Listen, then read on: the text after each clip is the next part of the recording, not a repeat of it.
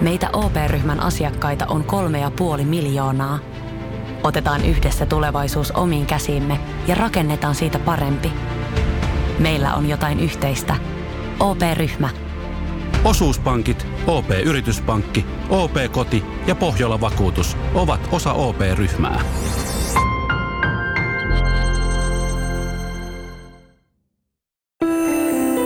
Tämä on Radio Play alkuperäissarja. Raiskaus on toisen henkilön pakottamista sukupuoliyhteyteen. Sukupuoliyhteydellä tarkoitetaan sukupuolielimellä tapahtuvaa tai sukupuolielimeen kohdistuvaa tunkeutumista toisen kehoon. Muun muassa näin Wikipedia määrittelee raiskauksen. Tilastokeskuksen mukaan viranomaisille ilmoitettujen seksuaalirikosten määrä kasvoi kokonaisuutena 13,8 prosenttia edellisvuodesta vuonna 2018.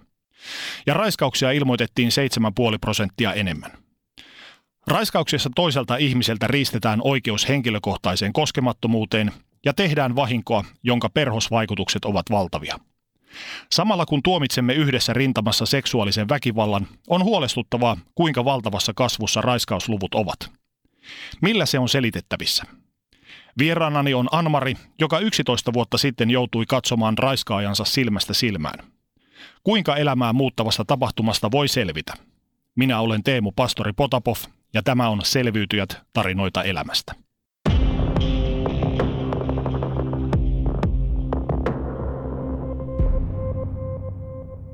Hei Anmari. Moikka. Kiitos kun pääsit paikalle. Kiva, että sain tulla. Kuten alussa mainitsin, tapauksestasi tulee tänä syksynä kuluneeksi 11 vuotta. Kuinka voit tänä päivänä?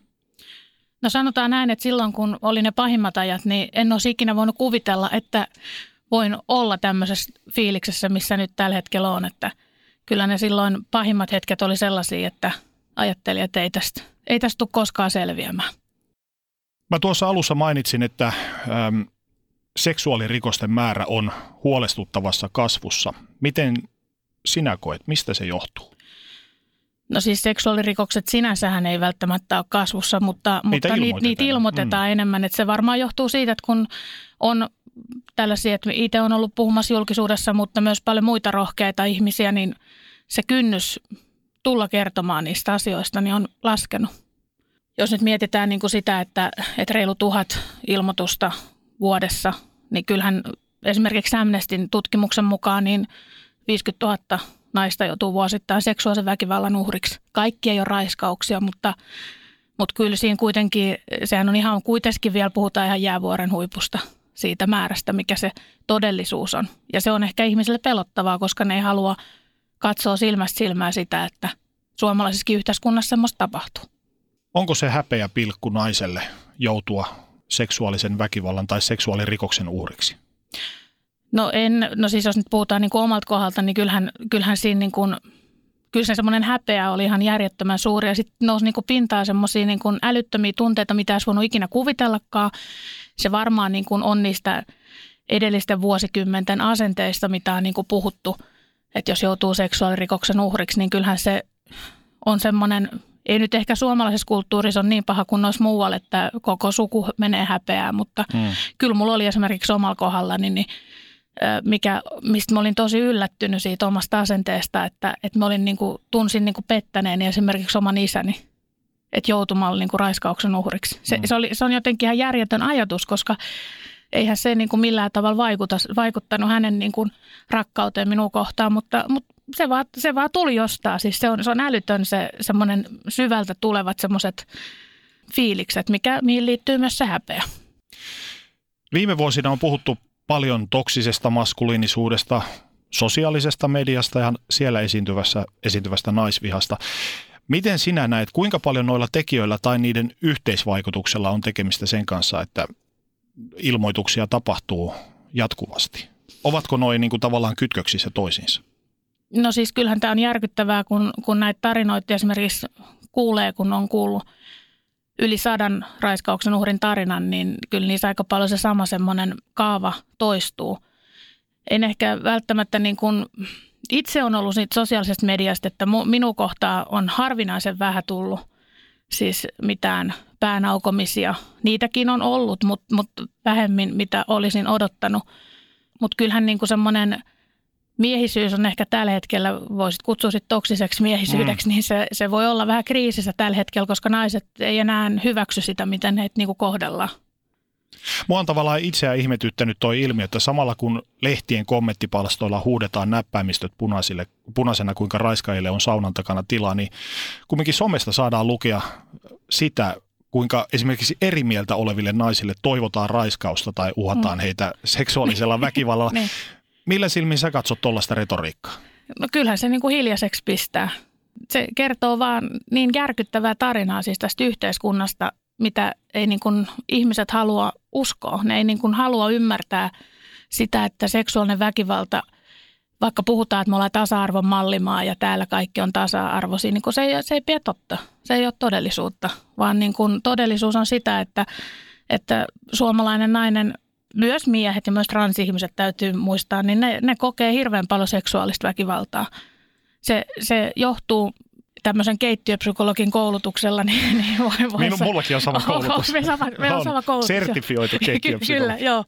Niin tota, voin sanoa, että siinä on varmaan, tiedätkö, joku tämmöinen, varmaan paljon puhuttu näistä sotatraumoista, mistä ei ole niin kuin miehet tullut sodista, ei ole pystytty antaa sit pojille rakkautta, välittämistä. Äidille ei ole välttämättä ollut aikaa antaa, kun on ollut pitänyt pitää koko paljettiin kasassa, kun mm. on ollut muut rintamalla. Ja sitten se on niinku periytynyt siis sukupolvelta toiselle miehelle. Ei ole näytetty sit rakkautta. Käytösmallit. Niin, mm. välittämistä. Ja sitten sillä nousee se naisviha ja sitten se niinku puretaan niihin naisiin. Et kyllähän, kyllähän se on niinku järkyttävää. Ja sitten vielä kun sanoit tuosta, että eihän sille löydy edes sanoja, että, että toiset naiset toiseen, toivoo toiselle naiselle raiskausta. Mm. Että kyllähän siinä on jotenkin – en, Hullunkurista. Niin, Mistä? siis se on niin kuin mm. ihan järjetöntä. Mm.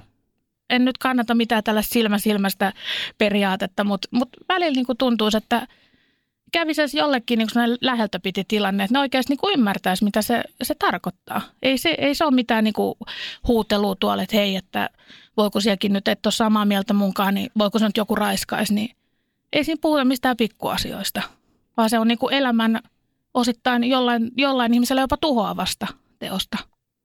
Matkataan sun kohdalla hieman ajassa taaksepäin. Sä olet kotoisin Kotkasta. Joo. Minkälaisia muistoja sulla liittyy lapsuuteesi? Kuinka sä kuvailisit sitä?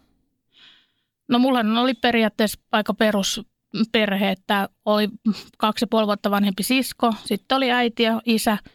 Sitten mulla oli tosi tärkeitä, oli niin kuin mun pappa. Et se oli mulle aina semmoinen elämän tärkein ihminen, että me aina kaikki kesät vietin esimerkiksi niin kuin mummi ja papan kanssa ja sitten aina koulun jälkeen menin papalle leikkaa nurmikkoa ja kaikkea semmoista. Se oli mulle tosi, tosi niin kuin rakas ja läheinen ihminen. Että kyllä mulla kuitenkin loppujen lopuksi on niin kuin turvallinen niin kuin se semmoinen perus ydinperhe ollut. Mutta sitten sen ydinperheen ulkopuolella olikin sitten vähän ikäviä aikuisia, jotka sitä aiheutti, tai yksi, joka aiheutti paljon pahaa. Minkälainen suhde sulla oli sun vanhempiisi? Pappa oli tärkeä, mutta entä vanhemmat? No siis kyllä mulla oli ihan perus niin kuin hyvät välit, mutta, mutta täytyy sanoa, että niin kuin se, jotenkin se pappa oli aina se, se kuitenkin se semmoinen, jos mun kummi, mm. niin kummit, kummitäti oli niin kuin tärkeä, mutta että niin kuin tämä raiskauksen jälkeinen aika, niin se oli siinä suhteessa tosi hienoa, että sitten niin kuin me niin kuin yhdessä perheenä niin kuin toivuttiin ja yhdessä perheessä, perheenä niin kuin taisteltiin sitä, niin kuin, että tästä niin kuin noussaa ylös. Että se oli niin kuin tosi hieno juttu, että mulla niin kuin välit sit niin kuin vanhempiin tuli tosi hyväksi. Ja vielä sit niin kuin, mikä siinä suhteessa on jotenkin tosi säälittävää, niin oli sit se, että sanoin vielä 2012 hein, oliko kesäkuussa, niin sanoin vielä tälle, että, että, että mulla on kyllä semmoiset välit mun kavereita tai niin kuin vanhempi, että mun moni kaveri olisi näistä väleistä tosi kateellinen. Että nyt mä oon niin kuin onnellinen kaikkien niiden vuosien jälkeen, mitä oli ollut rankkoja asioita, niin ei sitten mennytkään niin, siitä kaksi kuukautta myöhemmin niin mun isä oli kuollut. Mm. Se kuoli sitten syöpää. Että, että se niinku tavallaan silleen tuntuu hölmöltä, että sitten kun sai ne välit, niin sitten ollaankin. Sit, tuli menetys. Mm. Niin. Mm. Sun äitisi oli johtotehtävissä ja, ja en, en häntä tunne, mm. mutta varmasti topakka nainen, niin kuinka paljon sun äitis vaikutti siihen, minkälaisen naiskuvan sä omaksuit? No itse asiassa ei saisi niin tälle omasta äidistä sanoa, mutta hän, hän ei välttämättä antanut hirveän niin semmoista topakkaa naiskuvaa kuitenkaan. Että hän, mm. hän oli semmoinen niin kuin, tai hän on edelleen niin kuin semmoinen hirveän hyvä sydäminen ja muut huomioon ottava. Ja, että ehkä sieltä vähän tuli sitten semmoinen, että ei välttämättä osannut sit pitää tietyissä paikoissa puolia. Entä mieskuva, jos ajatellaan sun isä ja sun rakasta pappaa? Niin kuin nyt jälkikäteen, kun me on miettinyt niin kuin meidän iskääkin, niin, niin, niin, tota, niin, niin sehän oli osittain vähän niin kuin feministi sillä, että sehän niin kuin työpaikallekin piti naisten puolia ja hän ei, hän ei haitannut se, että nainen vaimo ties, tienasi niin kuin enemmän ja että se oli jotenkin sillä, että kyllä se antoi mulle semmoisen oikeudenmukaisen – ja rehe, että aina pitää olla oikeudenmukainen ja sitten niinku rehellinen semmoisen kuvan, että, että kyllä mun niinku hyvä mieskuva on ollut kuitenkin sit, että, että en, en, en, tiedä mistä se johtuu, että, että niin kun se lähti sitten silloin, no yhdeksänvuotiaana, kun se lähti sitten menee niin vähän huonompaa suuntaan, kun tuli semmoinen opettaja, joka ei käyttäytynyt hirveän hyvin, että siitä ei osannut niin kuin pitää puolia. Tosiaan sun ensimmäiset kokemukset seksuaalisesta häirinnästä ja hyväksikäytöstä liittyvät jo niinkin varhaiseen vaiheeseen kuin ala-asteelle. Sun luokalla oli opettaja, joka kosketteli luokan tyttöjä sopimattomasti ja. Puhui seksuaalisesti vihjailevasti, niin avatko hieman tätä? No siis meillä oli semmoinen luokanvalvoja, joka, jota eihän sen ikäinen lapsi ymmärrä, mistä siinä on kysymys. Että hän niin kuin vaan puhuu, että, että, tota, että se on vähän omituista käyttäytymistä – mä niin kuin vitsailtiin aina siitä, että nyt se tekee sitä ja nyt se tekee tätä. Ja jutut tietenkin liikkuu, että mitä se oli aikaisemmille vuosikursseille tai luokille tehnyt. Mutta se oli semmoista niin kuin, että se niin kuin viikoittaista niin kuin rajojen ylittämistä, miten, miten hän niin kuin tekee, että hän niin kuin kosketteli ja oli niin kuin semmoista seksuaalissävytteistä puhetta. Ja itse en ollut edes niin kuin ikävä kyllä se hänen ykköskohteensa, että hmm että hän, meidän luokalla oli yksi, yksi tyttö, jota, jota, hän niin kuin, jota kohtaa hän ihan niin kuin rakkautta tunnusti. Että Kukaan aikuinen ei puuttunut tuohon? Ei. Osasit sä vielä tuossa vaiheessa niin kun ajatella tuosta mitään ton enempää? En. Vai johtuuko se siitä, että noihin aikoihin elettiin tiettyä aikaa, että siihen ei osattu puuttua tai Joo. Joo.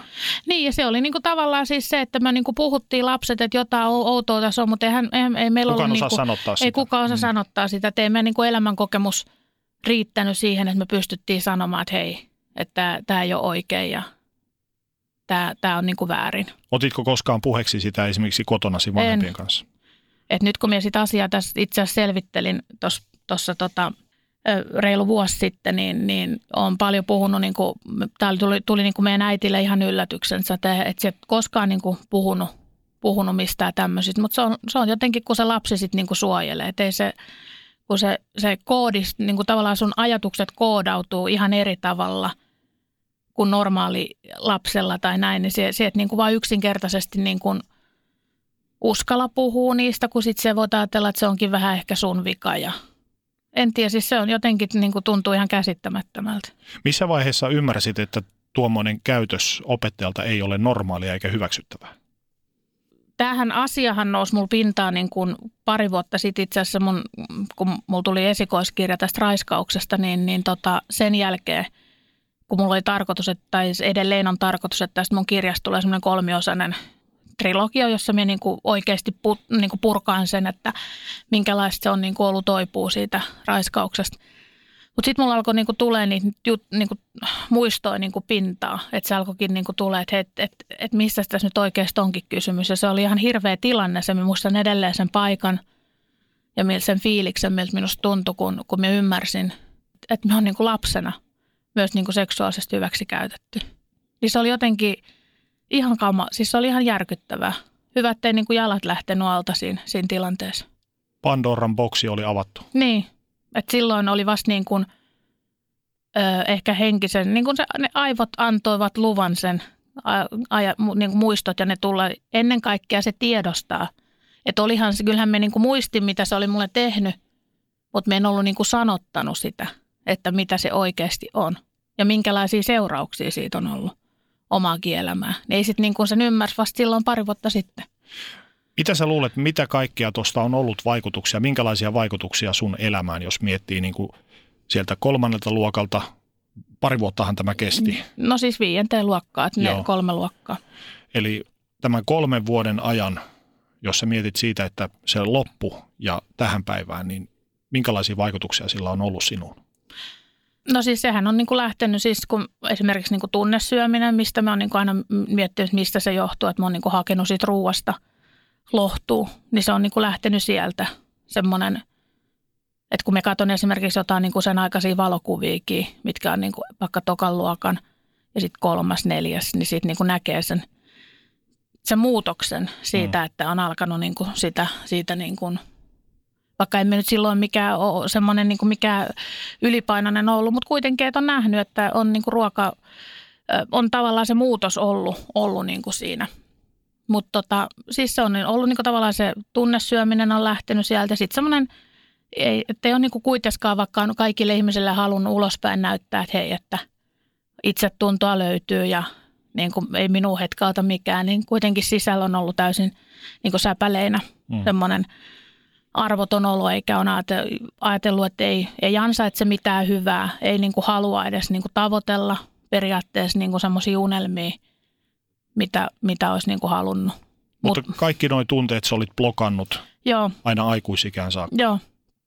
Omalta kohdaltani niin täytyy sanoa kiitokset siihen, että mulla oli kuitenkin silloin sitten 15-vuotiaasta semmoiseen 20, niin mulla oli hyvä poikaystävä, semmoinen nuoruuden rakkaus sitten, kenen kanssa niin kuin opeteltiin seksuaalisuutta ja kaikkea tämmöistä. Että se, se oli niin kuin, näin jälkikäteen ajateltu, niin se on osittain ollut ehkä niin kuin siinä suhteessa niin kuin pelastus. Että on niin kuin, ei ole lähtenyt semmoiselle tielle, mitä moni muu ihminen, jolla on käynyt tuommoisia asioita, että olisi vaikka alkanut kuule villiin käyttää paljon alkoholia ja Kotkaskin oli siihen aikaan jo huumeet 90-luvun alussa. Hmm. Et niin kun, et siinä suhteessa niin kun se mun ja Jannen niin kun suhde niin hirveän paljon oli hyväksi. Että näin jälkikäteen Pelasti katsottuna- monelta. Pelasti, pelasti monelta, mutta Mm. mut kyllähän sieltä niin kuitenkin sitten se, sitten sen jälkeen, kun siinä, siinä oli niitä, koska eihän ne kaikki, kaikkihan on niin kuin aina verrannaisvaikutuksia niin kuin toisiin asioihin, niin sitten kuitenkin kun meni, tuli sitten erot ja sitten sen jälkeen, kun oli yritti niitä jotain miessuhteet, niin jokainen mies oli niin kuin, tai poika, eihän ne miehiä ollut siihen aikaan, mutta jokainen poika, niin, tota, niin ei, en, en kelvannut, jokainen niin kuin aina otti sen painoasian esiin. Ja, mm. et, et minuhan niin kuin lyötiin kuin vierasta siellä niin kuin pahimmillaan siellä Kotkan, Kotkan aikana, että, että ne, ne oli niin kuin tosi törkeitä, mitä, mitä mulle sanottiin, mikä nyt taas sitten kun katsoo niitä valokuvia, mitä on ollut silloin, ei, ei, mehän on ollut ihan niin kuin normaali periaatteessa aikana. No vähän semmoinen niin pyöreä, mutta ei nyt mikään semmoinen hirveän ylipainoinen. Niin se tuntuu jotenkin niin kuin ihan älyttömältä se niin kuin siitäkin johtuva ne haukkumiset ja ne, ne sanat, että se, niin kuin vaikka sanottiin, että sä oot halvempi kuin viien pennin huora, että kukaan ei niin kuin haluaisi sinua. Ja paljon painat ja ei ollut oikeutta esimerkiksi elääkään jossain vaiheessa, kun oli niin kuin ylipainoa ja kaikkea niitä, niin ne osa, osaltaan sitten kuitenkin sitten sit toisit itse tuntoa alas ja ajatteli, että en minä nyt ole sitten mitään. Vaikka ulospäin näytit siltä, että sanat eivät hetkauta. Niin, ulospäin kuitenkin sitten niinku yritin esittää, että ei tässä ei täs mitään, että rock and roll eteenpäin vaan, mutta ei, ei, se, ei, se, ei se sisimmässä sitten ihan niin, niin mennytkään. Myöhemmin sä teit ikään kuin salapoliisin työtä ja otit muuten tuosta Niin. opettajasta vähän selvää ja siitä, että miksi hänen työsuhteensa päättyi, niin saitko mitään selville? No siinähän, sehän oli sitten loppujen lopuksi, kun sen asian niin kuin sel, sai niin kuin selville, niin, niin tota, mm, aika mielenkiintoinen keissi, että, että siellähän oli sitten, en muista kouluista, että hän oli siirretty yläasteelta alaasteelle, kun hän oli siellä yläasteella jo niin kuin kopeloinut tyttöjä ja sitten se niin kuin selvisi siinä, että siellä niin kuin ihan opetusviraston asti tiedettiin siitä, että hänellä, hänellä on näitä taipumuksia. Kaikki lähti sitten yhden, yhden pojan äidin kautta. Hän sitten oli mennyt silloin puhumaan sinne kouluun tai opetusvirastoon ja sitten se joutuikin sitten niin kuin sen takia lähteä. Mutta mikä tämä selvisi vasta niin kuin tosiaan reilu vuosi sitten. Miltä noi löydöt tuntui susta?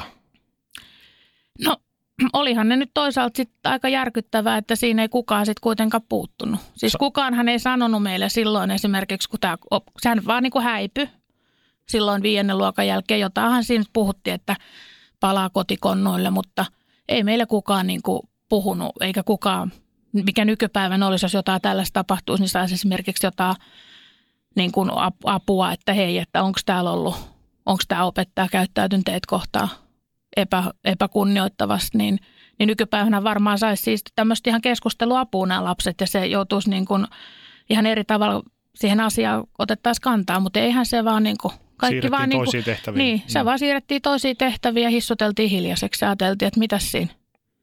Jos mietitään sua lapsena, niin minkälainen lapsi sä koet olleesi, jos sun pitäisi vaikka kuvailla itseäsi kolmella adjektiivilla? Siis mulla on kuitenkin ollut siis, siis apua. Miten mä nyt sanoisin, koska mulla on ollut kuitenkin, mulla on niin kuin edelleenkin esimerkiksi lapsuusajan ystävät on ollut, että en mie niin kuin yksinäinen, en ole ollut. Me on ollut vaan niin kuin semmoinen omanlainen tavallaan. Et en, en, en, en, nyt mikään niin semmoinen friikki, miten mä nyt selittäisin. Jotenkin onpas vaikea. Nythän sä heitit kuule semmoisen kysymyksen, että tämähän onkin nyt, tätähän mä voinkin nyt mietiskellä tässä kuule pitempi, pitempi aika, mutta me on ollut loppujen lopuksi kuitenkin sitä aika perus, peruslapsi, että koulun jälkeen kävin paljon urheilemassa, siis hiihtämässä ja kaikkea tämmöistä silloin.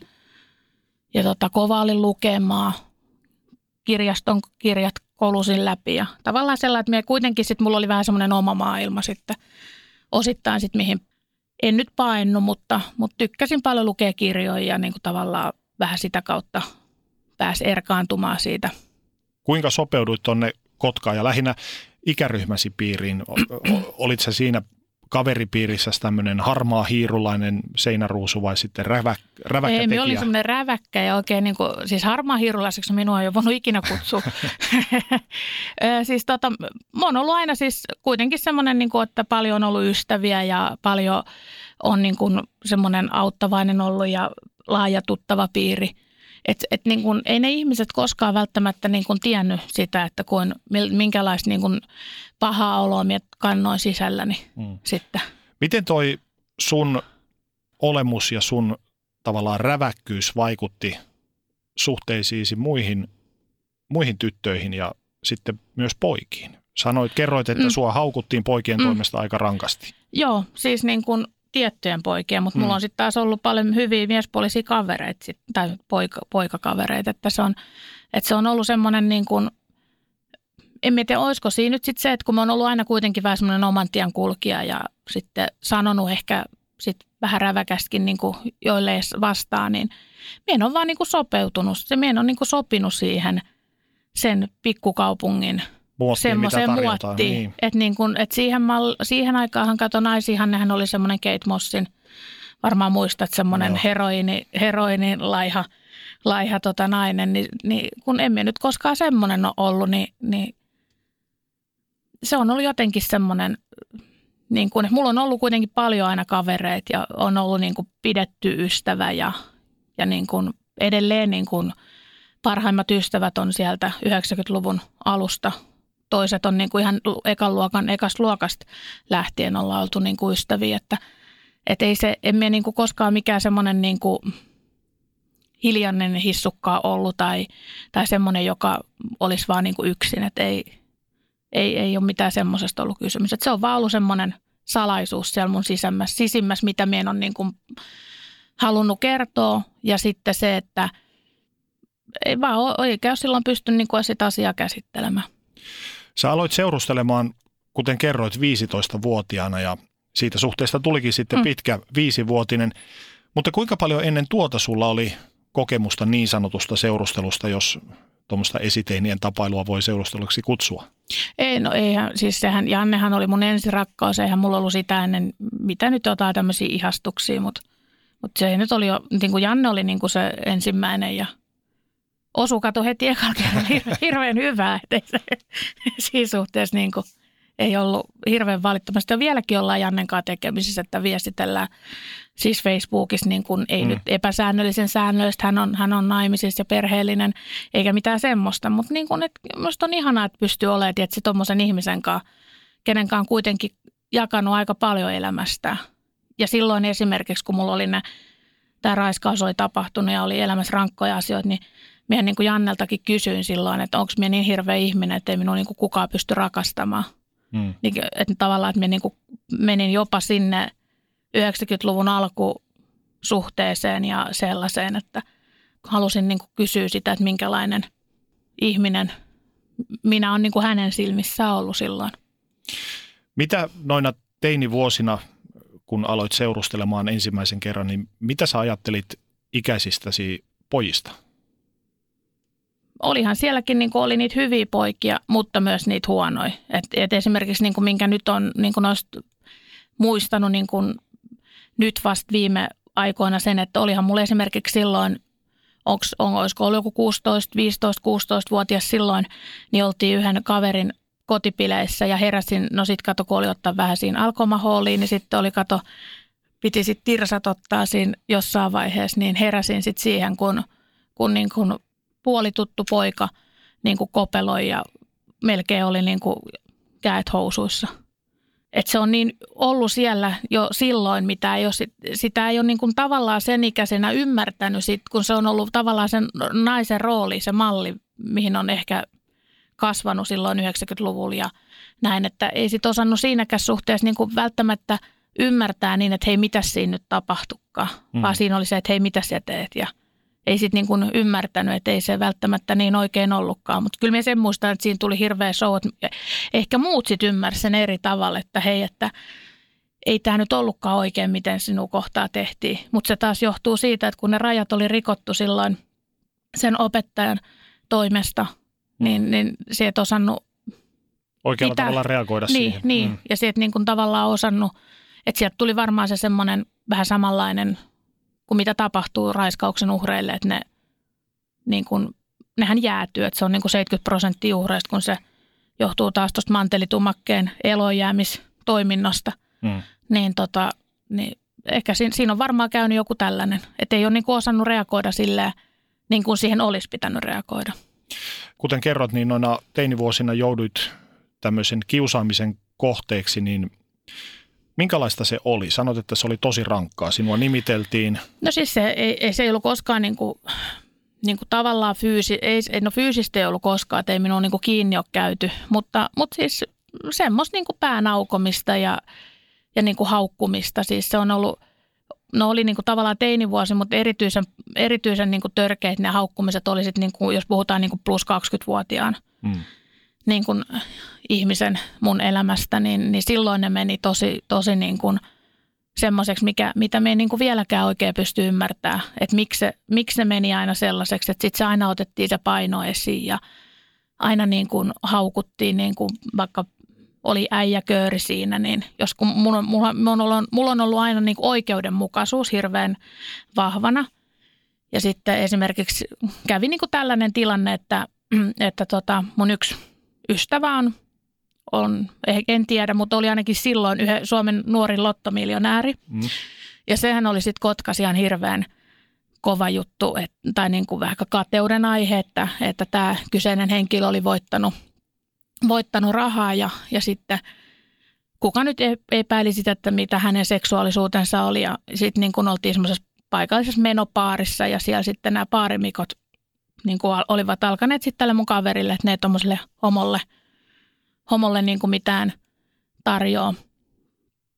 Ja haukkunut sitä siinä tosi törkeästi. Sitten siinä oli ollut ilmeisesti joku toinen homoseksuaali kanssa. Mä muistan tarkkaan, se oli, ja faktaan on se, että myöhän ei, kukaan hän ei tiedä sitä, että mikä tämän mun kaverin seksuaalisuus on, eikä se kuulu kenellekään. Mutta mm. tosiaan niin sitten oli semmoiset tämän paarin bileet ja minä, minä sitten menin siinä – topakkana tyttönä sitten, sitten tota, sanomaan. Me olin silloin itse asiassa Lahen Ylellä työharjoittelussa. Tämä kuuluu sen takia kertoa tähän, koska siinä oli sitten, me menin sitten sanomaan niille, että ettehän työ voi tolleen niin kuin asiakkaalle mennä sanomaan, mm. että, että työ niin kuin haukutte, että työtte tarjoille homoille juomisia ja, ja mitä muuta ne olisi taukonut päätään siinä. Niin, niin nehän kuule sitten, siinä oli, niin kuin, oliko niitä nyt viisi vai kuusi äijää, niin, niin kuin kuule köörissä minut sit siinä haukkua, että kukas tuommoista läskiä haluaa panna, että oot se varma, että, että kuka siellä Ylelläkään nyt haluaisi tuommoista läskiä panna. Ja jotenkin muista, miten se nyt meni, mutta siis se oli jotenkin niin kuin ihan käsittämätön, se julkinen, nöyryyttäminen siinä. Että haluttiin niin kuin pistää minut alas. Miten tuo vaikutti sinun kuvaasi, tai niin kuin tavallaan itsetuntoon minä kuvaan ja sinun kuvaasi itsestäsi naisena? Et, e, ethän siellä tuommoisten jälkeen, niin sehän vaan ajattelet sitä, että sieltä on minkään arvoinen ja niin kuin se tuli semmoinen vähän niin kuin vääristymä, että jo siihen aikoihin mulla, ehkä alkoi, mulla oli ehkä ensimmäisiä semmoisia syömishäiriökokemuksia, kun piti saada sit, sit painoa pois, että kelpas. Että se mm. jotenkin tuntuu niin älyttömältä se ajatus siitä, että, että niin kuin vieläkin, että niin kuin sun pitäisi laihuttaa jonkun, että se kelpaat jolle ihmiselle.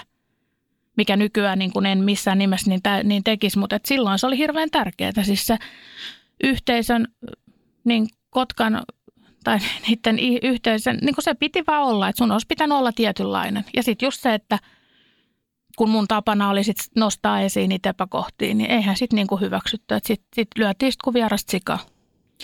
Mutta Janne hyväksyi Janne sinut. hyväksyi, mutta tässä vaiheessa me enää Jannen kautta yhdessä. Meillä oli kato mennyt Jannen kanssa ero tullut ja, ja tota, se oli kato sitten Jannen kanssa eron jälkeen, kun minä sitten oli vaikka kiinnostu jostain pojasta, niin sitten se aina päättyi siihen, että aina nostettiin se paino esiin. Että aina ajateltiin, että muuten hyvä, mutta sieltä, sieltä tota, et on niin kuin oikein painoinen ja mikä, mikä nyt tuntuu niin siis ihan, ihan niin kuin älyttömältä.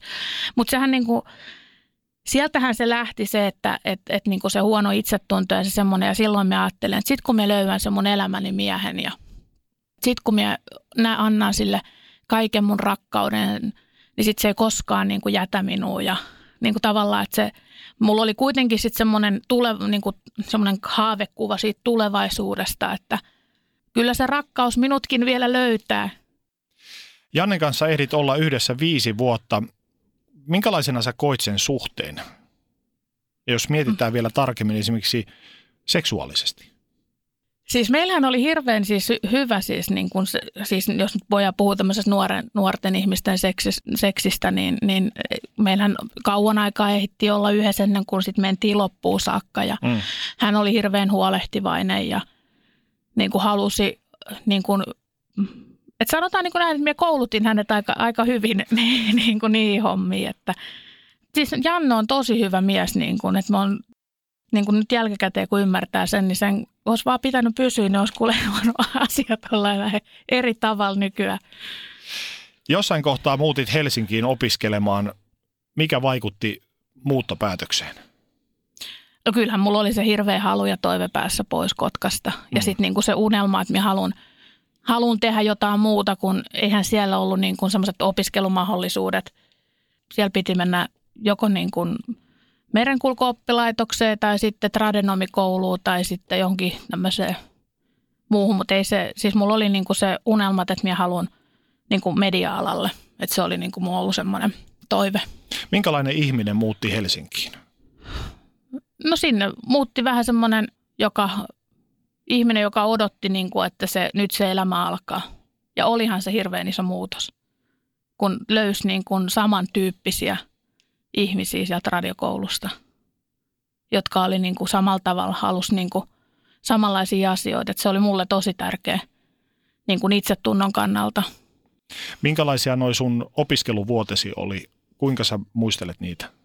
Hirveän siis hyvin. Sehän on lyhyt koulu se radiokoulu, että sehän ei kestänyt kuin vuoden, mutta, mutta hirveän, niin kuin, että mulla on sieltäkin niin kuin esimerkiksi parha, paras miespuolinen kaveri on niin kuin sieltä ajoilta ja tota, yksi mun läheisimmistä ystävistä ja niin kuin sillä, että kyllä mä niin kuin tosi hyvällä niitä muistan, että se oli semmoista, se oli tietysti kun pikkukaupungin tyttö pääsee Helsingin kuvioon, niin onhan se nyt vähän semmoista, että ei vitsi, että tällaista tämä elämä voikin olla ja tällaista tämä on, että täällä ei niin kuin kukaan arvostele, että siellä voit mennä, mennä niin kuin baariin ja siellä ei niin kuin kukaan ala räksyttää. Ja... Oliko se sulle yhdenlainen eheytymisen vaihe? Oli. Joo. Miten se näkyy sun käytöksessä? Tuliko susta entistä avoimempi?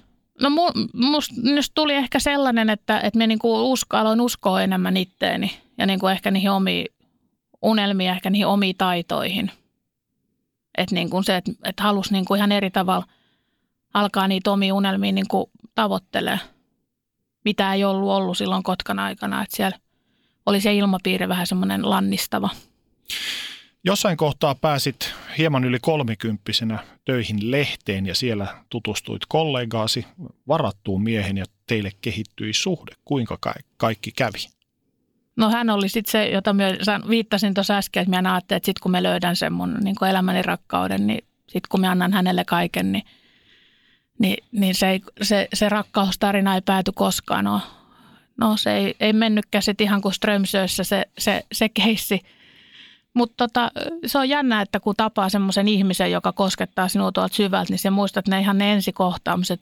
Niin kun, muistan, muistan edelleen niin kristallin kirkkaasti esimerkiksi sen, kun minä näin hänet ekan kerran ja minkä värinen, minkälainen paita hänellä oli. Ja se oli jotenkin niin kuin siinä, siinä suhteessa tosi vastoin kaikkiin mun niin kuin – periaatteita, koska miehän olin aina ollut aikaisemmin mun kaveriporukassa semmoinen moralisti, joka ei ikinä ymmärtänyt, että hei, että miksi sä voit olla varatun miehen kanssa tai varatun naisen kanssa tai miksi sä voit pettää sun kumppania. Että me olin aina semmoinen niin tiukkapiponen nutturapä siinä porukassa, mutta sitten kun se osukin omalle kohdalle, niin nehän unohtu kaikki. Minkälaisia fiiliksiä se toi sulle, että olit ajautunut niin sanotusti toiseksi naiseksi? No se oli ihan hirveetä. Voin sanoa, että en suosittele kenellekään. Koitko siis, huonoa omatuntoa? Kyllä, siis kyllä mä aika paljonkin tunsin niin kuin huonoa omaa tuntoa, koska mulla oli ollut kuitenkin kokemuksia siitä, että minukin, että vaikka Janne oli hyvä mies, niin hänellä oli sitten siinä yhdessä vaiheessa siinä meidän teinirakkautta, niin hänellä oli niin kuin toinen nainen tai niin kuin semmoinen pieni romanssi, niin kyllä mä muistan sen, sen tuskan, mikä sulla on, kun sä saat kuulla, että sun kumppanilla on niin kuin toinen – niin, niin kyllä se oli, kyllä minä pystyin niin kuin ajattelemaan sitä, että mitä se siellä toisessa puolessa niin kuin aiheuttaa, mutta, mutta ei sitten sit kuitenkaan sit ei ajattele sitten siinä tilanteessa niin paljon, koska siellä kaipaa itse sit rakkautta niin paljon. Se mä olin niin kuin odottanut koko mun elämäni periaatteessa pitkän aikaa sitä tuommoista tunnetta. Että ei mulla esimerkiksi Jannen ollut sitä tunteet, tunteiden syvyyttä, mitä mulla oli tämän, tämän mun eksän kanssa. Minkälainen suhde teille kehittyi? Kuinka kuvailisit sitä?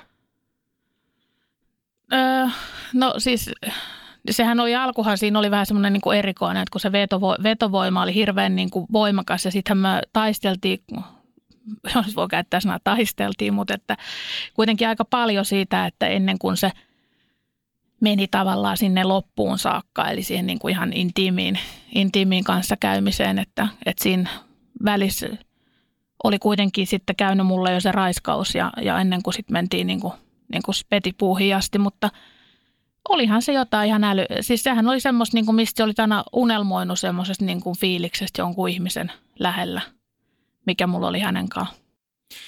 Erään työvuoron päätteeksi teille kehittyi riita. Mm. Mitä tapahtui? No hänellä oli ollut se tosiaan se, se suhde, tai hänellä oli se suhde ja sitten sain selville, että heillä oli sitten uuden asunnon tupaan tuliaiset ja mistä minä edes tiennyt, että ne oli ostanut sitä asuntoa. No siinähän sitten katsoi tunnekuohuissaan, niin, niin laitoin aika kipakkaa viestiä sitten siinä, että niin kuin loukkaantuneena, mä olin tosi loukkaantunut. Että, että niin kuin tälleen tapahtuu. Ja semmoinen niin loukkaantuneisuus ja sitten niin ehkä semmoinen, niin kuin, niin kuin, että miten me voin olla näin tyhmä. Se on tosi rakastunut ja, ja hänellä on tunteet pelissä, mutta silti se, hänellä jatkuu se toinen elämä siellä. Niin se, se oli semmoinen niin kuin narriksi koettun, koettu olo. Koitko itse tulleesi petetyksi? No tavallaan. Et sit siinä niin tosiaan sit meillä oli se hirveä riita sen kanssa siinä, siinä tota, ja sitten kuitenkin sit yhdessä töistä lähdettiin sit samaa matkaa ja hän sitten puhui sit siinä, mitä, miksi hän oli käyt, että hän sitten tosi kipakas, kun me sitten siinä niin mesen kautta riideltiin silloin, kun oltiin, hän oli toisessa kerroksessa töissä, me olin toisessa kerroksessa, niin, niin, tota, niin hän, hän kanssa niin tosi suoraan mulle sanoi, mutta sitten kun, sitten kun siinä – nähtiin sitten siinä ulkopuolella, niin sitten hän kertoi, että mitä kaikkea siellä oli sitten tapahtunut ja ei niistä nyt sen enempää, mitä siellä hänen suhteessaan oli käynyt, mutta, mutta, mutta siinä kuitenkin se oli meidän niin kuin eka riita ja sehän niin kuin tuntui tosi pahalta ja sitten sen virheen, että lähdin sitten seuraavan iltana paari ja se paari ilta päättyi päin persettä. Tosiaan, kuten suomalaiskansalliseen tyyliin ja tapaan kuuluu, niin suhteen ja riidan päätteeksi lähdit baariin. Ilta muutti elämäsi täysin. Mm. Kerrotko, mitä tapahtui? No siinä oli, että oltiin yhdessä kalliolaisessa baarissa ja, ja tota, sitten se meidän seuraa löyttä, lyöttäytyi mies, joka jutteli hirveän paljon sen mun ystävän kanssa. Että me olin niin kuin, että me en millään tavalla edes kiinnittää siihen ihmiseen huomiota, koska minä vaan ajattelin sitten meidän riitaa ja sitä, sitä niin kuin fiilistä, että mikä, mikä mulla siinä oli. Ja sitten päätin, että nyt pitää lähteä kotiin, että kello alkaa olla sen verran, että, että niin kuin aamulla piti mennä kymmeneksi töihin. Lähin sitten siitä kävelee kotiin päin, niin, niin tota, tämä mies lähti juoksemaan mun perään.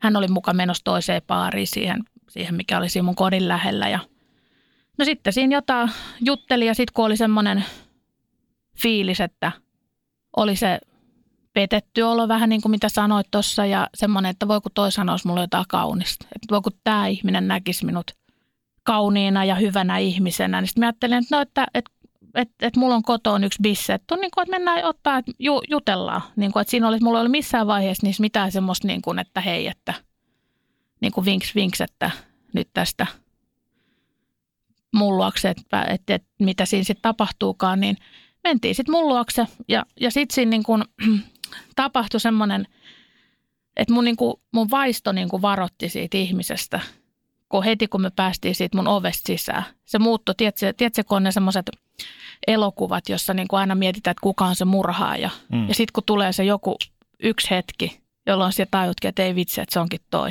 Että se ei tarvi olla kuin yksi sana tai yksi katse. Niin sillä, siinä kävi siinä, siinä, niin kuin siinä miehessä semmoinen muutos, kun se me päästiin siitä mun ovesta sisään. Niin se sanoi mulle tälle, että mulla on paljon hienompi kämppä, että mulla on ullakkohuoneisto, mikä, mikä niin kuin kuulostaa niin kuin lauseena tosi hölmöltä. Mutta sillä hetkellä mä tiesin – että se mies on paha, koska me olin asunut siinä sattumoisin siinä samassa talossa. Ja minä tiesin, että siellä ei ole ullakkohuoneistoja siellä talossa. Tämä kuulostaa niin kuin tosi hölmöltä, mutta se sanoi mulle näin. Ja sitten se ottikin vyön, vyön niin kuin tosta, niin kuin housun, housun kauluksesta ja sanoi, että tiedätkö mikä vyötään, tämä on upseerin vyö ja nyt annat huora pilluun. Hän oli siis ammattisotilas. Ja, ja me olin tehnyt hänestä semmoisen niin sanotun – turvakartoituksen, jos voidaan käyttää tällaista ilmaisua siinä, kun me oltiin kävelty kotiin ja sen illan aikana, kun muistan, että hän oli puhunut, että hän oli, olikohan nyt viiden vai kuuden lapsen isä. Niin mä ajattelin, että eihän tällainen ihminen voi olla paha. Niin sitten se, se muuttui saman tien. Ja sitten siinä oli, se tilanne oli se, että mun piti valita kahdesta pahasta se pienempi paha. Että miehän tiesin, että mihin se ilta tulee päättymään. Sitten mä tiesin, että se tulee niin kuin raiskaamaan minut – mutta mun piti niin kuin miettiä, että nöyrynkö niin kuin tähän tilanteeseen suosiolla vai käykö tässä niin kuin vielä se pahempi vaihtoehto, mikä nyt sitten tietenkin tuli sit selvillä siinä sitten, siinä hänen sitten toiminnassaan, kun, kun se raiskaus oli semmoinen tosi nöyryyttävä ja alistava, että hän niin kuin kun minulla jotenkin niin nyt vähän nousee tunteet pintaan kaikkien näiden vuosien jälkeen, mutta hän, hänhän oli siis sellainen, että, että kun aina kun hänen erektionsa laski, niin hän rupesi kuristaa. Ja niin kuin oli semmoinen, että, että, tota, että minä tiesin sen ekani kerran jälkeen, kun sen erektio laski, että, että, että jos me saatut miestä niin laukeamaan, niin se tappaa minut. Ja se oli niin kuin se henkisesti se tosi kova paikka siinä, kun sä ajattelit, että, se, että sun on vaan tehtävä tämä. Ei sulla ole muuta vaihtoehtoa tai sä kuolet. Ja se oli ihan hirveä. Niin kun, ja sitten sit tapahtuu useamman kerran sen niin kuin illan, tai siis sen tilanteen aikana.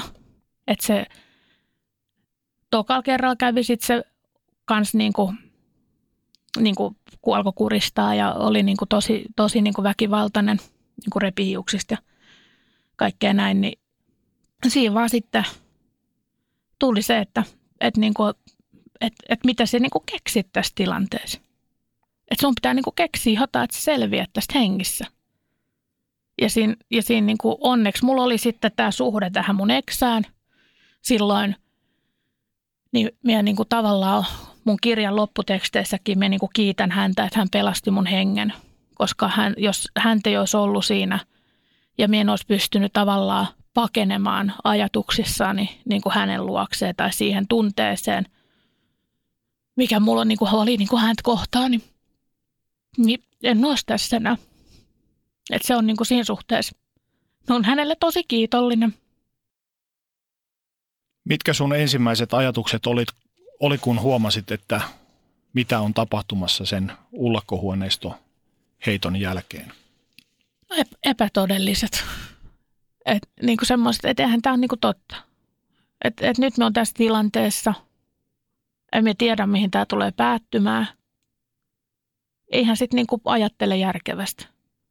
Minä tiesin sen, että minä voi nyt lähteä tuosta tonne, vaikka huutaa tonne rappukäytävään, kun se olisi tullut perässä. Siis, kun minä tiesin, että hän on ammattisotilas, se olisi pystynyt tappamaan minut kauan aikaa. Nyt ihmisen hengenlähtöä läht- menee, jos tuommoinen ammatti-ihminen haluaa toisen tappaa, niin ei siinä, siinä niin kuin kauan aikaa olisi mennyt. Siis se on niin semmoinen, epärei, niin kuin semmoinen surrealistinen tilanne. Tuliko sulla missään kohtaa sellaista ikään kuin ruumista irtaantumisen kokemusta? Tuli. Siis mullahan oli semmoinen, että mulla oli niinku se ansku, joka oli siinä raiskaustilanteessa. Sitten mulla oli siinä vieressä niinku se, joka niinku minun neuvo.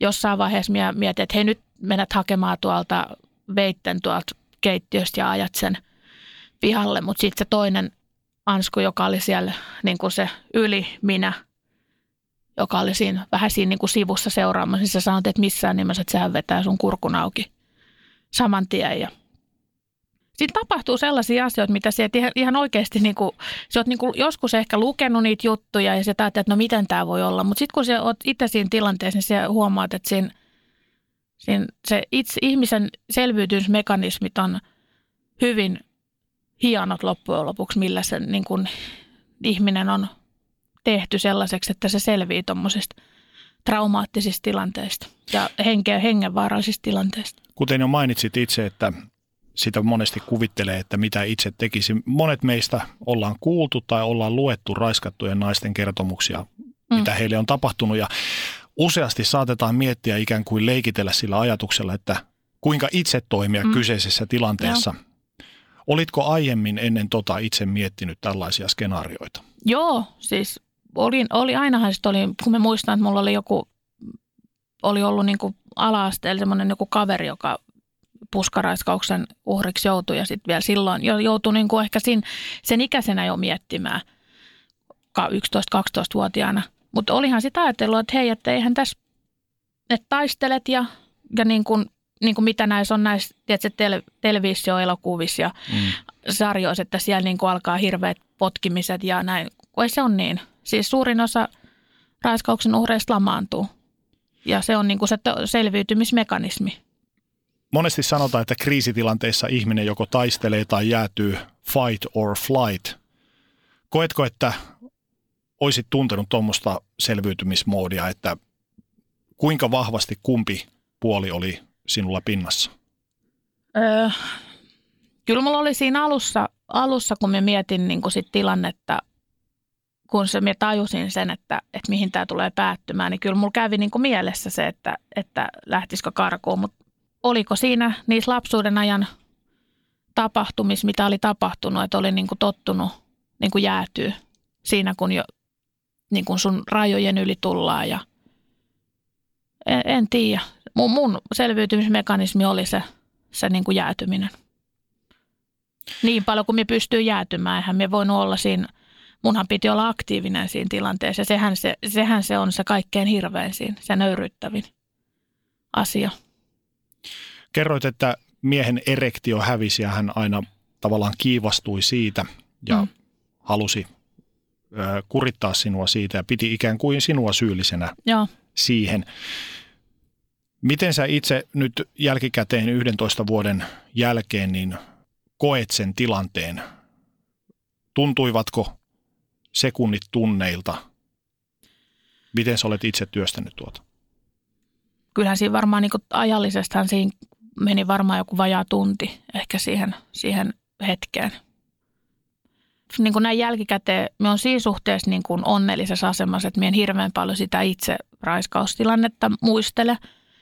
Enkä välttämättä niin paljon muistakaan niitä hetkiä, mä muistan vaan, vaan niin kuin sen hetken, kun sitten siinä loppuvaiheessa mä kävin niin kuin itkemään ja, ja hän sanoi mulle, että, että, niin kuin, että seksin pitääkin sattua, kun minun sattui hirveän paljon, mitä se teki. Et minä muistan enemmän, niin kuin mulla nousee pintaan ne, ne mun semmoiset hetket, jolloin minä niin kuin ajattelin, että minä selviän tästä. Se kuulostaa ehkä jotenkin hölmöltä, mutta minä niin kuin enemmän minä muistan sen, että mun siskon lapsien äänet minä kuulin, kun että ne huus mun päässä ja, ja sitten just niin kuin esimerkiksi se, että oli, että, että, että minä ajattelin, että kukaan ei mene papalle sanomaan, että minut on raiskattu ja tapettu tänä yönä ja siinä oli paljon semmoisia niin kuin hetkiä. Niin, en osaa vastata siihen, silleen niin tuohon sun kysymykseen, että, että, että, niin kuin käy, että mitä, mitä tällä hetkellä näin 11 vuoden jälkeen ajattelen siitä. Sen, sen, sen tiedän, niin kuin nyt mitä enemmän sit on sit asiaa miettinyt, niin tämä mies oli siis naisvihaaja. Hänhän sitten loppujen lopuksi, kun minä sitten seuraavana aamuna sain hänet, hänet niin kuin ulos sieltä, kun hän rupesi jo silloin niin kuin – käyttäytymään samalla tavalla, että minä tiesin, että se olisi varmaan raiskannut minut silloin aamulla uudestaan, jos minä en olisi saanut sit niin kuin työnnettyä ulos sieltä asunnosta. Niin hän, hän siinä, ennen kuin hän minä sain sen ulos sieltä asunnosta, niin se haukkui sen pomon, joka oli naispuolinen pomo, joka oli kuulemma ihan huora ja että siitä niinku tihkui siitä ihmisestä semmoinen naisviha. Mitä, minkä se oli elvetin hyvin pystyn peittelemään siellä paarissa. Enhän myös koskaan semmoisen edes jutellutkaan tuommoisen ihmisen kanssa, jos, jos hän olisi niin kuin näyttänyt sen todellisen luonteen. Mutta hän pystyi sen niin kuin pitää piilossa. Et niin kuin, sanotaanko niin kuin näin, että, että en varmaankaan ollut hänen ainoa uhrinsa. Että, että uskon, että uhreja on varmaan useita. Tapahtuma kesti noin tunnin verran. Miten se loppui? Mihin se loppui?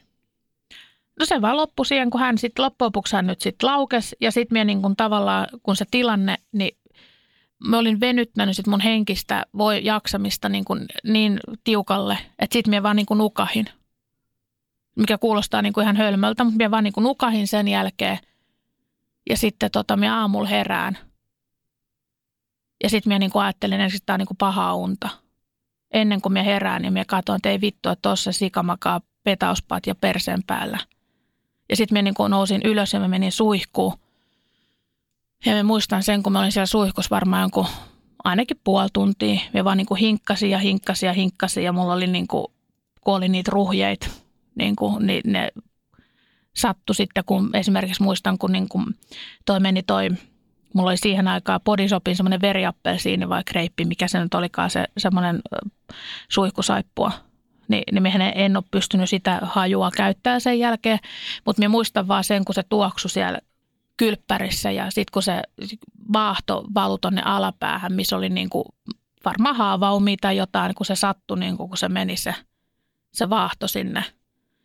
Ja sitten minä niin mietin siinä koko ajan, että miten vitus me saan ton äijän nyt pihalle täältä. Että miten, miten mun pitää tehdä. Mutta sitten kun siinä kuitenkin sit, sit tulee tämä häpeä juttu, just tämä, että hei, että – no kukas minun nyt uskoo, jos minä menen nyt tuohon naapurin pimpottaa ovikelloa, että hei, mulla on täällä tällainen näijä, että se on tehnyt mulle jotain pahaa.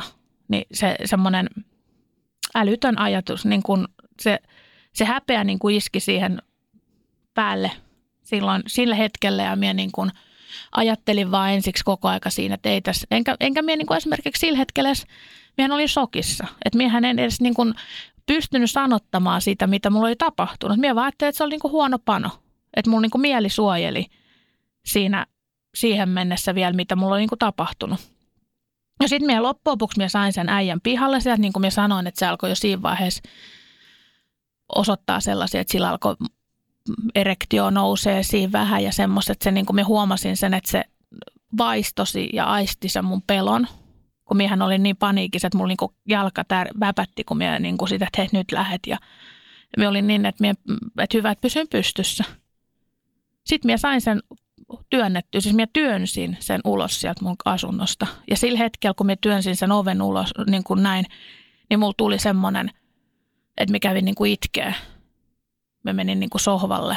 Se, ja sieltä minä löysin mun puhelimen, että sen minä muistan, että mä olin niin kuin yöllä etsinyt mun puhelinta – Että jollain tavalla mulla oli ollut se, että, että, soitanko minä niin poliisille tai hätäkeskukseen tai jotain, mutta se oli mennyt sinne sohvan tyynyjen väliin ja sitten se alkoi vielä hälyttää, että, että niin kuin se, mulla oli siinä automaattinen hälytys ja sitten minä siinä niin kuin kävin itkeä, että mitä se itse tällaisiin tilanteisiin laitat. Mutta en minä vieläkään sillä hetkellä ymmärtänyt, että kyse on niin kuin raiskauksesta. Minä vaan niin kuin olin, sitten menin töihin, menin lounaalle ja minä siellä olin puhunut vaan niin kuin shokissa, että mulla oli tosi huono pano, mulla oli tosi huono pano ja niin kuin tämmöistä.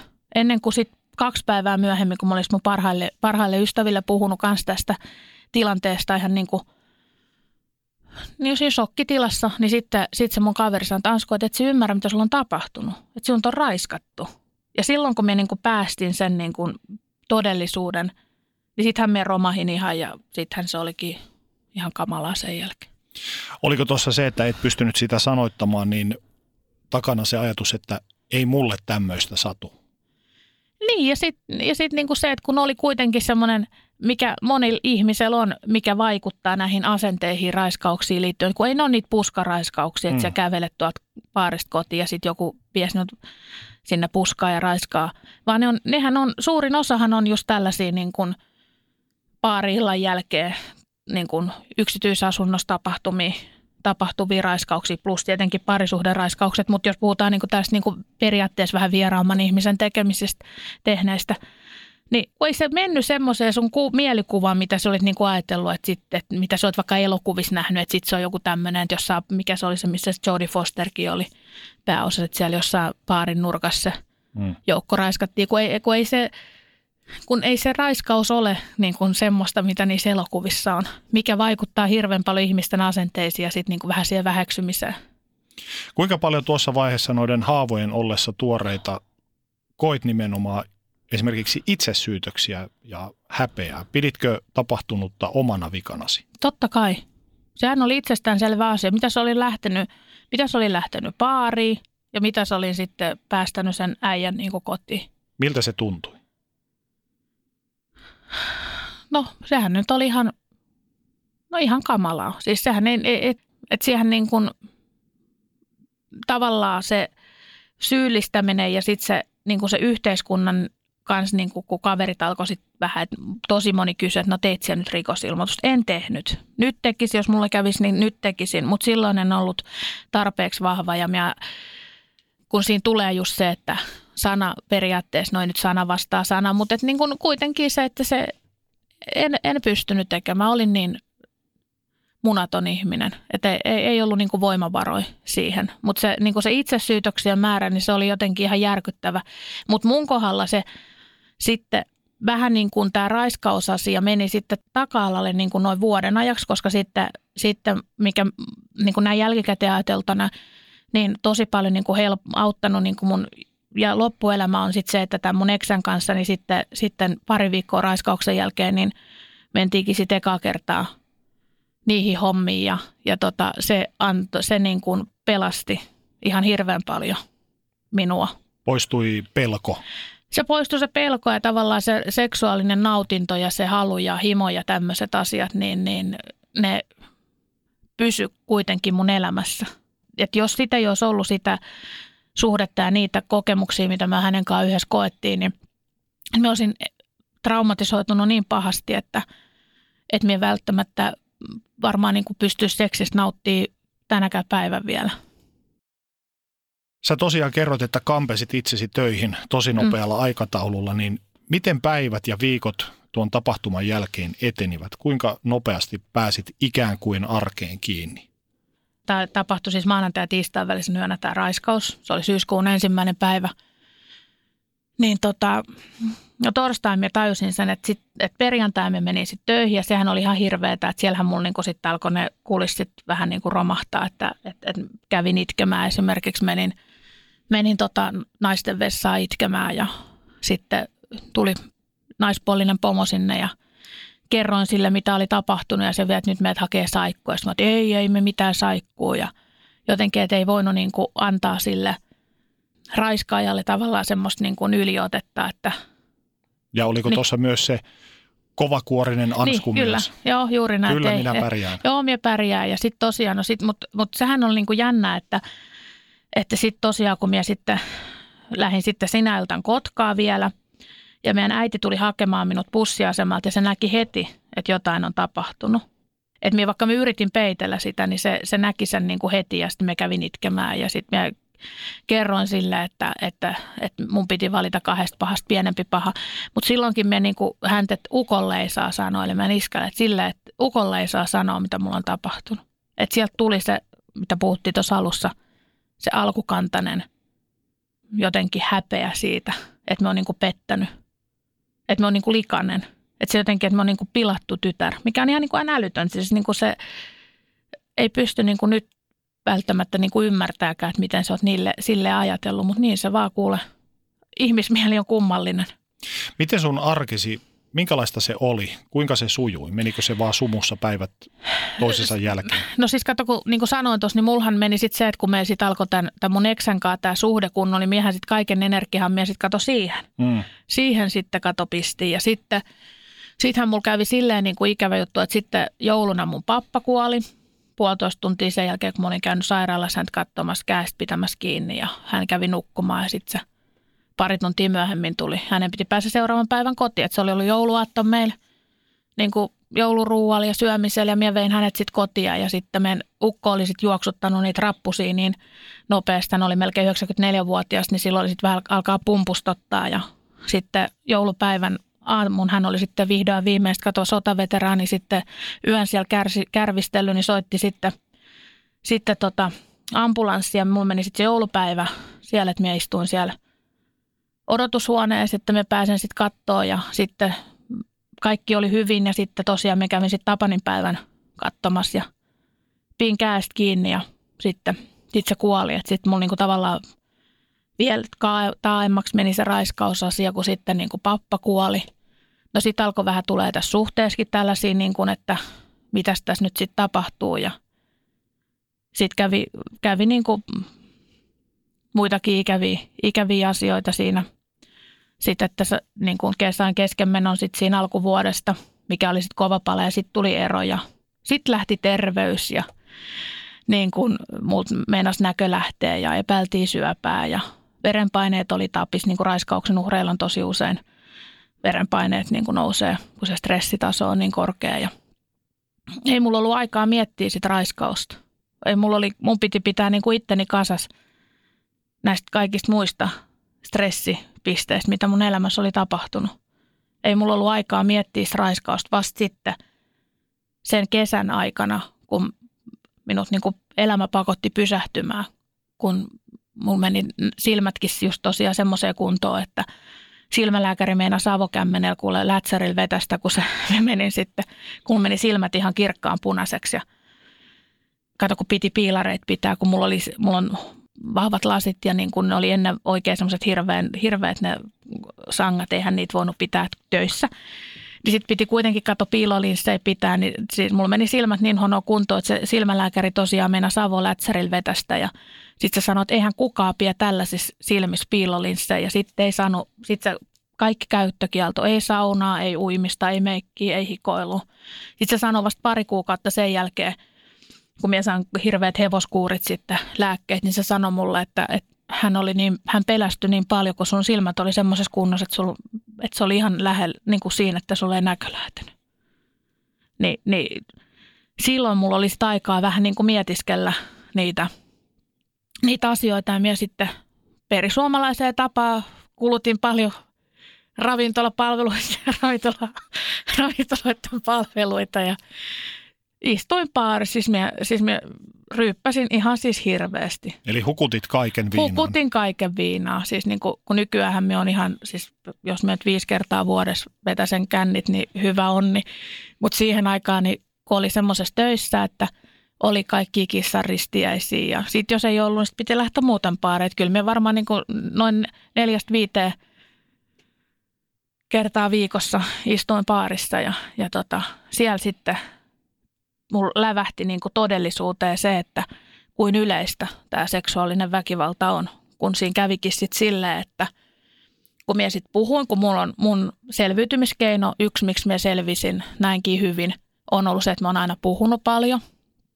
Niin, niin siellä paarin, paarin pöyvissä sitten alkoikin kaveri, on toinen kaveri alkoikin kertomaan, että hei, että mullekin on käynyt tämä ja minutkin on raiskattu. Ja, ja sitten tuli myös se, että minä on opin tuntea semmoisen katseen niin kuin naisen. Se on semmoinen jännä katse, että sä niin kuin tunnistat, että hei toi on uhri, että se kävi. Alkoi käymään sitten näin, että sitten kun mä olin siellä kuppilas, missä nyt olinkaan, niin yleensä siinä aina jossain vaiheessa siltaa tuli sitten joku vieras ihminen ja, ja tunnistin sen katseen ja sitten meni vähän aikaa, niin hän vetää minut sivummalle ja sanoi, että hei, mulla on käynyt kans tämä. Ja silloin me niin kuin tajusin sen, kun ne sitten alkoi puhumaan niitä seurauksia. Että kuka oli milläkin lääkityksellä ja, ja kuka oli itsemurhaa yrittänyt ja kaikkea muuta. Ja silloin me tajusin sen, että hei, että et, et niin kuin nyt mun on niin kuin tämä asia käsiteltävä tai mien päästä tästä koskaan e- eroon. Että mien niin kuin, tuun aina kantaa tätä mukana. Miltä tuntui kuulla muiden naisten suulla ja useita tarinoita, että heille on tehty myös sama? No ihan kamalaa. Siis sehän oli siinä se järkyttävä asia, kun ne niin sanotusti suomut tippu silmiltä sen mm. asian suhteen. Että tämä on niin yleistä, mitä ihmiset, kun ne ei uskalla sen häpeän, häpeän takia siitä asiasta puhua, mutta sitten kun se huomaatkin, että hei, toi on, on käynyt sama juttu, niin se niin kuin sitten, että mie, miekin voin nyt sitten kertoa, että hei, mullakin on käynyt tämä asia. Niin sitten minä päätin, että nyt minä soitan tukinaiseen. Siitä oli reilu vuosi siitä mun raiskauksesta. Ja tota, minä soitin sinne ja, ja tota, sain sitten ajan. Ja sitten kävin sen talven tosi tiiviisti kerran viikossa siellä niin kuin tukinaisen terapiassa ja se oli mulle tosi tärkeä. Sitten kävin yksityisesti saman ihmisen kanssa. Että kyllä me niin kuin yhteensä terapiassa kävin kolmen vuoden ajan. Missä kohtaa sä kerroit tapauksesta ensimmäisiä kertoja sekä ystävillesi että perheenjäsenillesi? No tosiaan niin kuin, niin kuin ystäville tietenkin sitten aloin, no siis minä tosi nopeasti sitten kerron, kun mä olin sen sanottanut ja sitten myös niin kuin äitille. Ja sitten meidän isä sai tietää niin kuin siitä sen talven aikana, kun se oli kysynyt meidän äitille, että mikä mulla on, kun me on niin rikki. Mm. Että onko me niin se rikki siitä papan kuolemasta. Niin sitten, sitten tota, äiti oli kertonut, että mistä, mistä on kysymys. Mutta kyllä minä olin, olin tämänkin asian suhteen tosi avoin heti alkuvaiheessa, että en minä ruvennut sitten esittää, kun mulla ei ollut tapa, mulla ei ole koskaan ollut elämässä tapa niin esittää mitään, että me on ollut aina, se on, tämä on se mitä saa, kun mitä näkee, niin se on mitä saa. Tällä rahalla saa tällaista. niin, kyllä, just näin. Millä tavalla ystäviesi ja perheenjäsenten reaktiot poikkesivat siitä, mitä, miten oletit heidän suhtautuvan? Mulla oli niin vahva luotto siihen mun niin kuin ystävyyteen näiden ihmisten kanssa ja sitten tavallaan myös tähän perhesuhteisiin, vaikka niin kuin sanoin tuossa alussa, niin, niin kuin tämä mun raiskaus, niin tavallaan meistä tuli niin kuin semmoinen kolmikko mun vanhempien kanssa, että me niin kuin yhdessä taisteltiin sitä, sitä niin kuin asioita vastaan. Mutta niin kuin se, että me olin niin kuin hirveän luottavainen siihen, että, että, että mulla on se turvaverkko siellä, että jos me tipahan siitä siitä trapetsinarulta alas, niin mulla on se turvaverkko, joka ottaa minut vastaan. Niin se olikin. Ja me on niin kuin, esimerkiksi siis se mun ensikoiskirjan, se on omistettu papalle, mutta myös ystäville, jotka piti minut pystyssä silloin, kun mun omat jalat ei kantanut. En minä välttämättä olisi selvinnyt, jos mulla ei olisi ollut niin paljon ystäviä, että mulla oli aina, aina niin kuin ne tietyt läheisimmät ystävät, minä pystyin aina soittamaan, vaikka keskelyötä, kun mulla oli pahimmat ajat, vaikka oli vähän otoksissaan, niin, niin perheen äidit, pienten lasten äidit vastas mulle kuule yöllä puhelimeen, kun ne ties, että mulla on niin kuin paha olla ja huono olla. Ja sitten ö, isona apuna siis tässä toipumisessa on ollut, oli myös sitten tämä mun eksä, että hän, hän oli sitten mun niin sanottu tukihenkilö sitten, kun me kävin siellä raiskausterapiassa, niin hän halusi itse, hän itse tarjoutui niin kuin tukihenkilöksi, että hän halusi niin kuin antaa jo, jollain tavalla takaisin, miten hän oli kohdellut, kun miten siinä oli sitten ne erot tullut ja kaikki nämä, niin, niin, tota, niin se oli mulle semmoinen tosi iso apu, että, että, että, Et monihan mun kaveri niin kuin ihmetteli, että mitä siellä nyt, miksi siellä nyt niin kuin häntä pyöt. Tai miksi, miksi hän on nyt se, niin kuin se mun tärkein tukihenkilö. Mutta kun me olin kuitenkin sit silloin siinä meidän suhteen aikana, niin me olin laskenut niin kuin ne mun suojamuurit alas, minkä, mitkä mä olin niin rakentanut – hyvällä oli kuule aika korkea muuri jo siinä vaiheessa, kun minä niin hänet, hänet niin kuin laskin, laskin niin kuin lähelle, niin, niin se oli vaan jotenkin semmoinen, en minä nähnyt niin muuta vaihtoehtoa, koska, koska se tavallaan siis se, että kun se niin kuin esimerkiksi on tuommoinen, niin kuin, että siellä harrastat seksiä jonkun ihmisen kanssa niin nopeasti tuommoisen raiskauksen jälkeen, niin sehän, siihen olet niin kuin tosi avoin. Siihen olet niin kuin paljaammilla silloin. Siihen annat sille ihmiselle periaatteessa kaikki aseet satuttaa sinua. Hmm. Että niin kuin, niin, niin tavallaan se, että me olin niin kuin ollut niin paljaaltaa niin kuin hänen edessään niissä, niissä meidän niin kuin seksuaalisissa kanssakäymisissä, niin se tuntui siinä suhteessa hirveän luontevalta, että, että, että minä pystyn myös sitten, kun me käyn sitten terapiaa ja, ja se oli ihan, siis se oli ihan yhtä helvettiä se terapia-aika. Että siis sehän oli ihan, ihan perseestä, voin sanoa. Ja, siis se oli ihan kamala niin minä näin, että hän on kuitenkin sit se ihminen, joka otti, hän otti minut aina syliin, joka, joka niin kuin sen terapiapäivien jälkeen. Ja hän oli mun iho. Ja niin kuin ihmiset, jos ajattelee, että, että niin kuin jos sulla on niin kuin rupi ja revit sen pois, että kuin kipeä se, niin kuin se alla oleva iho on, niin mulla oli sellainen olo, että mulla on niin iho ollenkaan. Ja minä niin taannuin semmoiselle tiedätkö, niin kuin kohdus olevan lapsen tasolla, että minä, niin kuin, kun hän piti minua sylissä, minä kuulin hänen niin kuin sydämen lyönnit, niin minä niin kuin rauhoituin, että ne, mun niin kuin se stre, stressitasot laski ja ne oksitosiinit ja endorfiinit alkoi niin kuin jylläämään mun niin kuin vartalossa ja niin kuin tavallaan se, hän niin kuin to, antoi mulle ihon ja hän monta kertaa niin kuin just sitten just laittoi viestiä, että, että, että, niin kuin, että nähdään, että hän haluaa olla sun iho ja että niin kuin se näki, hän niin kuin, me olin tosi paljaana siinä hetkissä.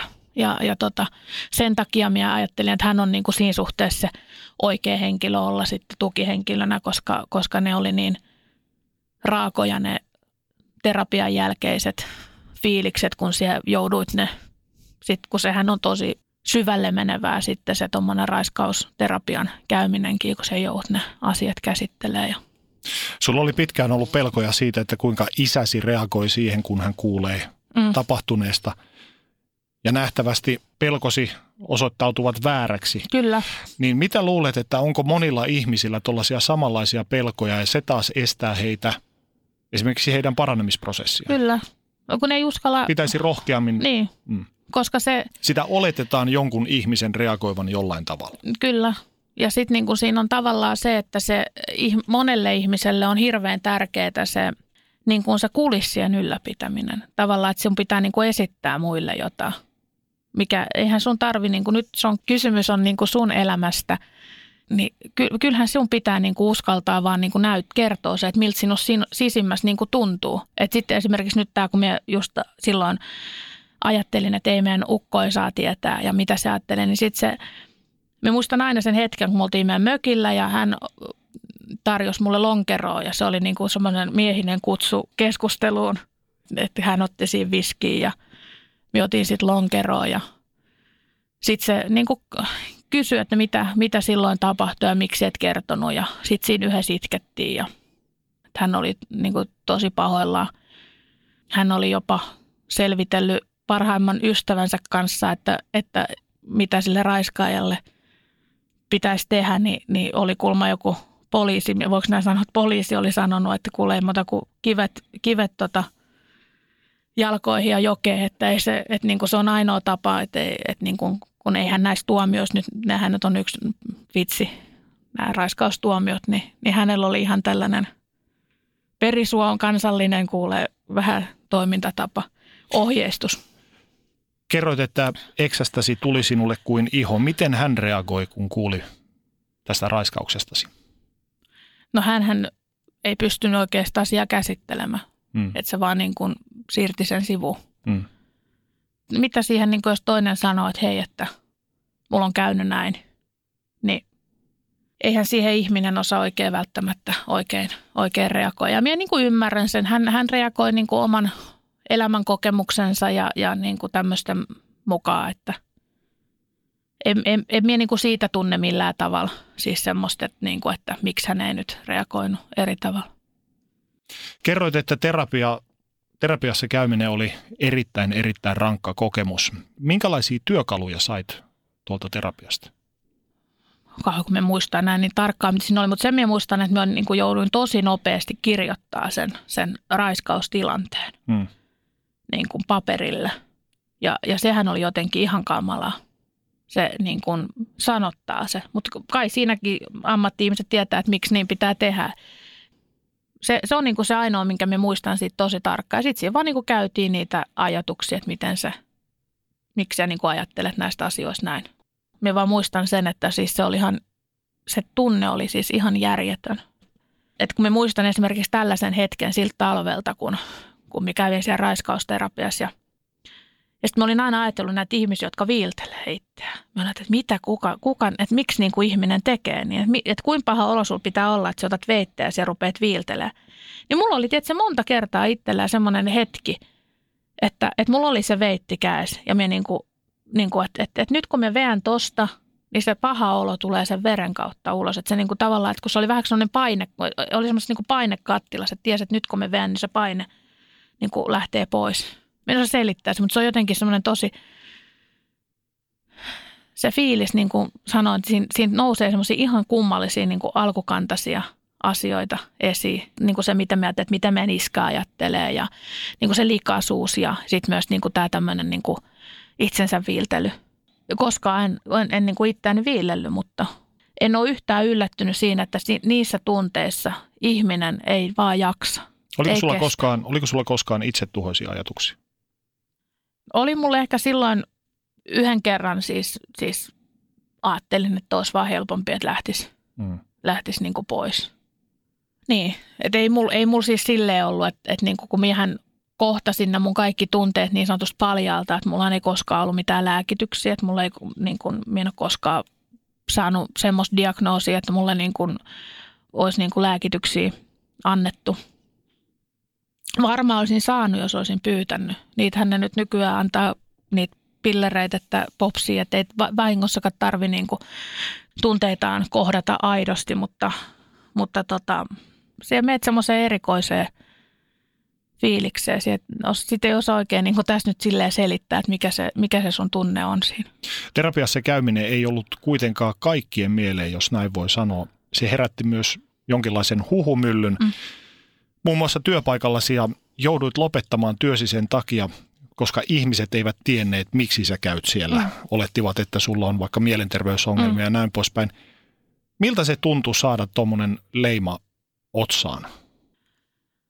No se on asia, jonka kanssa on niin kuin ihan viime vuosi asti joutunut käymään itteni kanssa sit keskustelua ja, ja se on ollut ehkä se semmoinen ehkä suurin ja satuttavin seuraus loppujen lopuksi kuitenkin tästä – raiskauksesta, että, että niin kuin sulta menee niin kuin ura, niin kuin maine, tavallaan toimeentulo.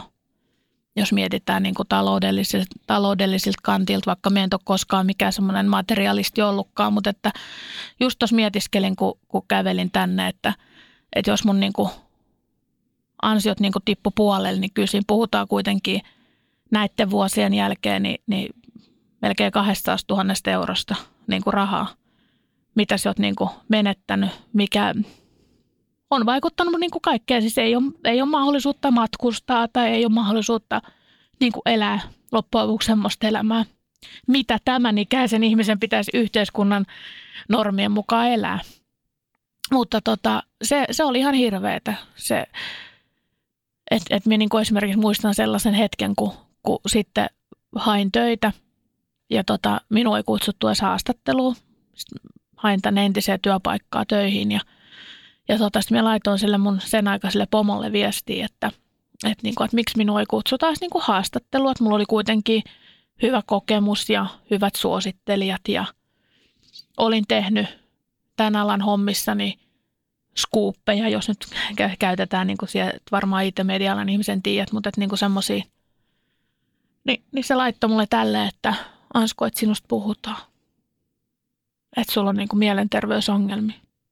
Että onneksi nämä ihmiset, joiden kanssa olet tehnyt töitä, niin tietää, että asia ei ole näin, että mikä siellä on se totuus. Mutta Mm. eihän se, ei mulla ollut voimavaroja lähteä sitten Taistelemaan. taistelemaan niin kuin sitä, sitä niin kuin vastaan. Mutta se, se johtuu, että niin kuin tämäkin on niin kuin tavallaan, kun puhutaan näistä yhteiskunnan asenteista seksuaalirikoksen uhreja kohtaan, niin tätä kutsutaan hienolla termillä victim shaming, eli Mm. Uhria. niin, uh, niin, niin, että niin kuin tavallaan, että se, se, sekin oli niin kuin asia, mikä minua sit niin kuin raivostutti siinä, että minun ruvetaan niin kuin mielenterveysongelmaiseksi leimaamaan. No se tietenkin satutti, mutta minua niin kuin loukkasi siinä se, että koska minä tiesin monia uhreja, jotka esimerkiksi niin kuin on henkisesti sairastuneet ja, ja ovat niin kuin lääkityksillä näin. Että minun, minun niin kuin loukkasi heidänkin puolesta se asia, että se tekee niin kuin ihmisestä muka huonomman. Että jos vaikka sulla olisikin jotain tällaisia ongelmia, mitä mulla ei niin kuin itsellään ollut, mutta että niin kuin se, että minun niin kuin loukkasi se hirveän paljon. Ja sitten se, että niin kuin ihminen niin kuin heitetään susille periaatteessa siinä tilanteessa. Että ei, ei olekaan sitä yhteiskunnan, työyhteisön tukea, vaan niin kuin se vaan Siivotaan niin kuin pois. siivotaan pois. Kuinka iso takaisku toi oli sun parannemisprosessille? Tosi kova. Mutta kun sitten kun siinä oli tietenkin se, että kun oli sitten nämä, nämä työasiajutut, vaikka se on niin kuin ollut hirveä asia, niin, niin kuin faktahan on se, että vaikka minä tuossa äsken sanoinkin, että, että niin kuin talouspuolen hommiin on vaikuttanut ja itsetuntoa ja näin, mutta että faktahan on se, että, että jos en olisi joutunut lähtemään sieltä ja mun elämässä olisi käynyt näin, niin me en olisi koskaan nyt tässä, missä me on nyt. Mm. Että niin kuin tavallaan, että ei mulla olisi ollut että se voimavaroja kirjoittaa sit mun kirjaa tai, tai tehdä näitä hommia, mitä minä niin kuin nyt teen. Että, että se on ollut kuitenkin sitten semmoinen niin kuin siunaus se asia, vaikka se kuulostaa tosi hölmöltä, mutta niin kuin, minä olen kuitenkin tosi onnellinen siitä, että en, en usko, että minä olisin koskaan niin kuin päässyt tekemään näitä asioita. Mitä nyt olet saanut Niin, nyt tehdä? on saanut tehdä.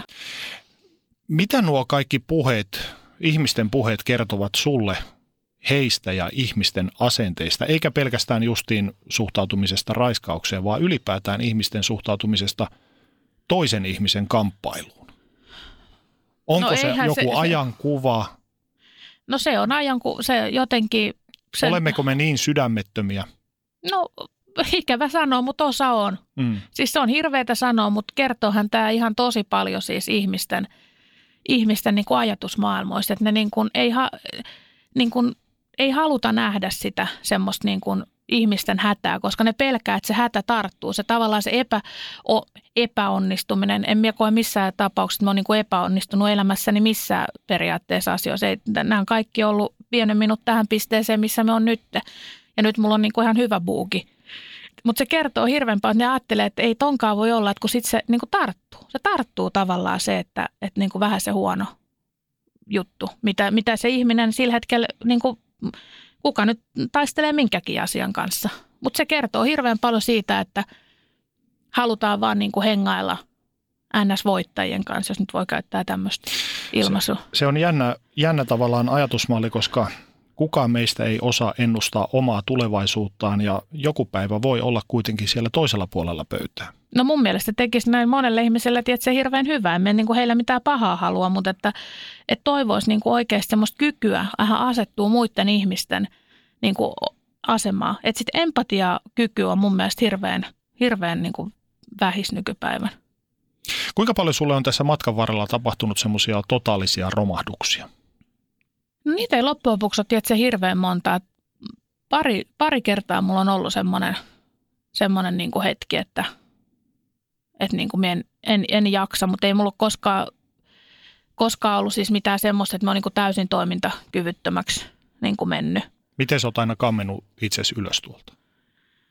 No katos, kun, kun, tä, kun tässä oli sitten se, että kun oli esimerkiksi toi, silloin kun minä sanoin, että kun mulla oli se raiskaus tapahtunut, niin mulla oli vuoteen aikaa niin kuin käsitellä niitä asioita, niin mulla kävi vähän niin kuin sit sama asia tämän, niin kuin tämän uran menettämisen ja näiden maineiden menettämisen kanssa kävi sit silloin, että kun mun isä kuoli, niin sittenhän meidän äiti niin kuin romahti. Ja mulla ei ollut sit muuta vaihtoehtoa, kun pitää niin kuin meidän äitiä pystyssä, että me niin kuin tavallaan sitten jouduin sitten alkaa pyörittää, vähän niin kuin astuu meidän ukon saappaisiin tietyissä asioissa ja se ei ole ollut millään tavalla siis helppo, helppo matka se meidän ukon kuoleman jälkeiset asiat, mitä siinä on seurannut seurannut liittyen meidän äitin, äitin elämää ja sitä kautta niin kuin munkin elämää, mutta mulla ei ollut niin kuin tavallaan mahdollisuutta romahtaa hirveän paljon. Mm. Että on mulla ollut niitä hetkiä, että, että esimerkiksi kun, kun minä sitten aloin käsittelemään tätä lapsen seksuaalista hyväksikäyttöä ja sitä kokemuksia, niin, niin muistan aina senkin, kun mä olin viemässä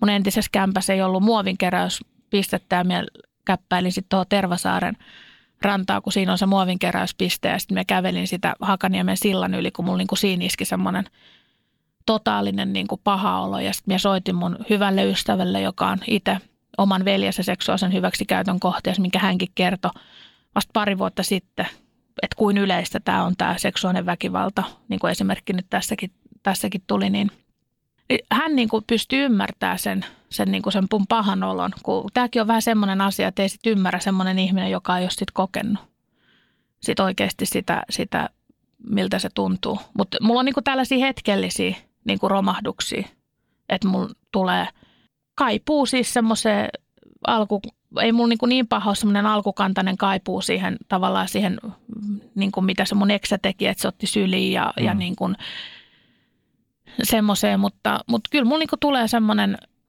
että halu olla välillä heikko ilman, että siitä rangaistaan, niin kuin mitä minua vähän niin kuin rangaistiin silloin vuosi sitten. Aina ei tarvitse olla vahva. Niin. Jos mietitään sinun selvi, selviytymistäsi, niin mitkä koet olleen tärkeimpiä tekijöitä siinä, että puhumme nyt tässä? No siis ennen kaikkea siis mulla on ollut tosi hyvä tukiverkosto. Että mulla on ollut siis, se on ollut se mun niin kuin voimavara. Ja sitten varmaan niin kuin se, että et, et mun henkinen kapasiteetti on ollut kuitenkin sit sen verran kova, että mie, mie on niin kuin romahtanut tästä. Kun versus sitten taas mun yksi, yksi ystävä, joka on raiskauksen uhri ja, ja hänellä on myös ollut muita, niin se sanoi tälle, että vuosi sitten mulle, että hei, että Ansku, että jos hänellä olisi käynyt noin samat asiat, niin hän olisi vetänyt itsensä kiikkuun jo vuosi sitten.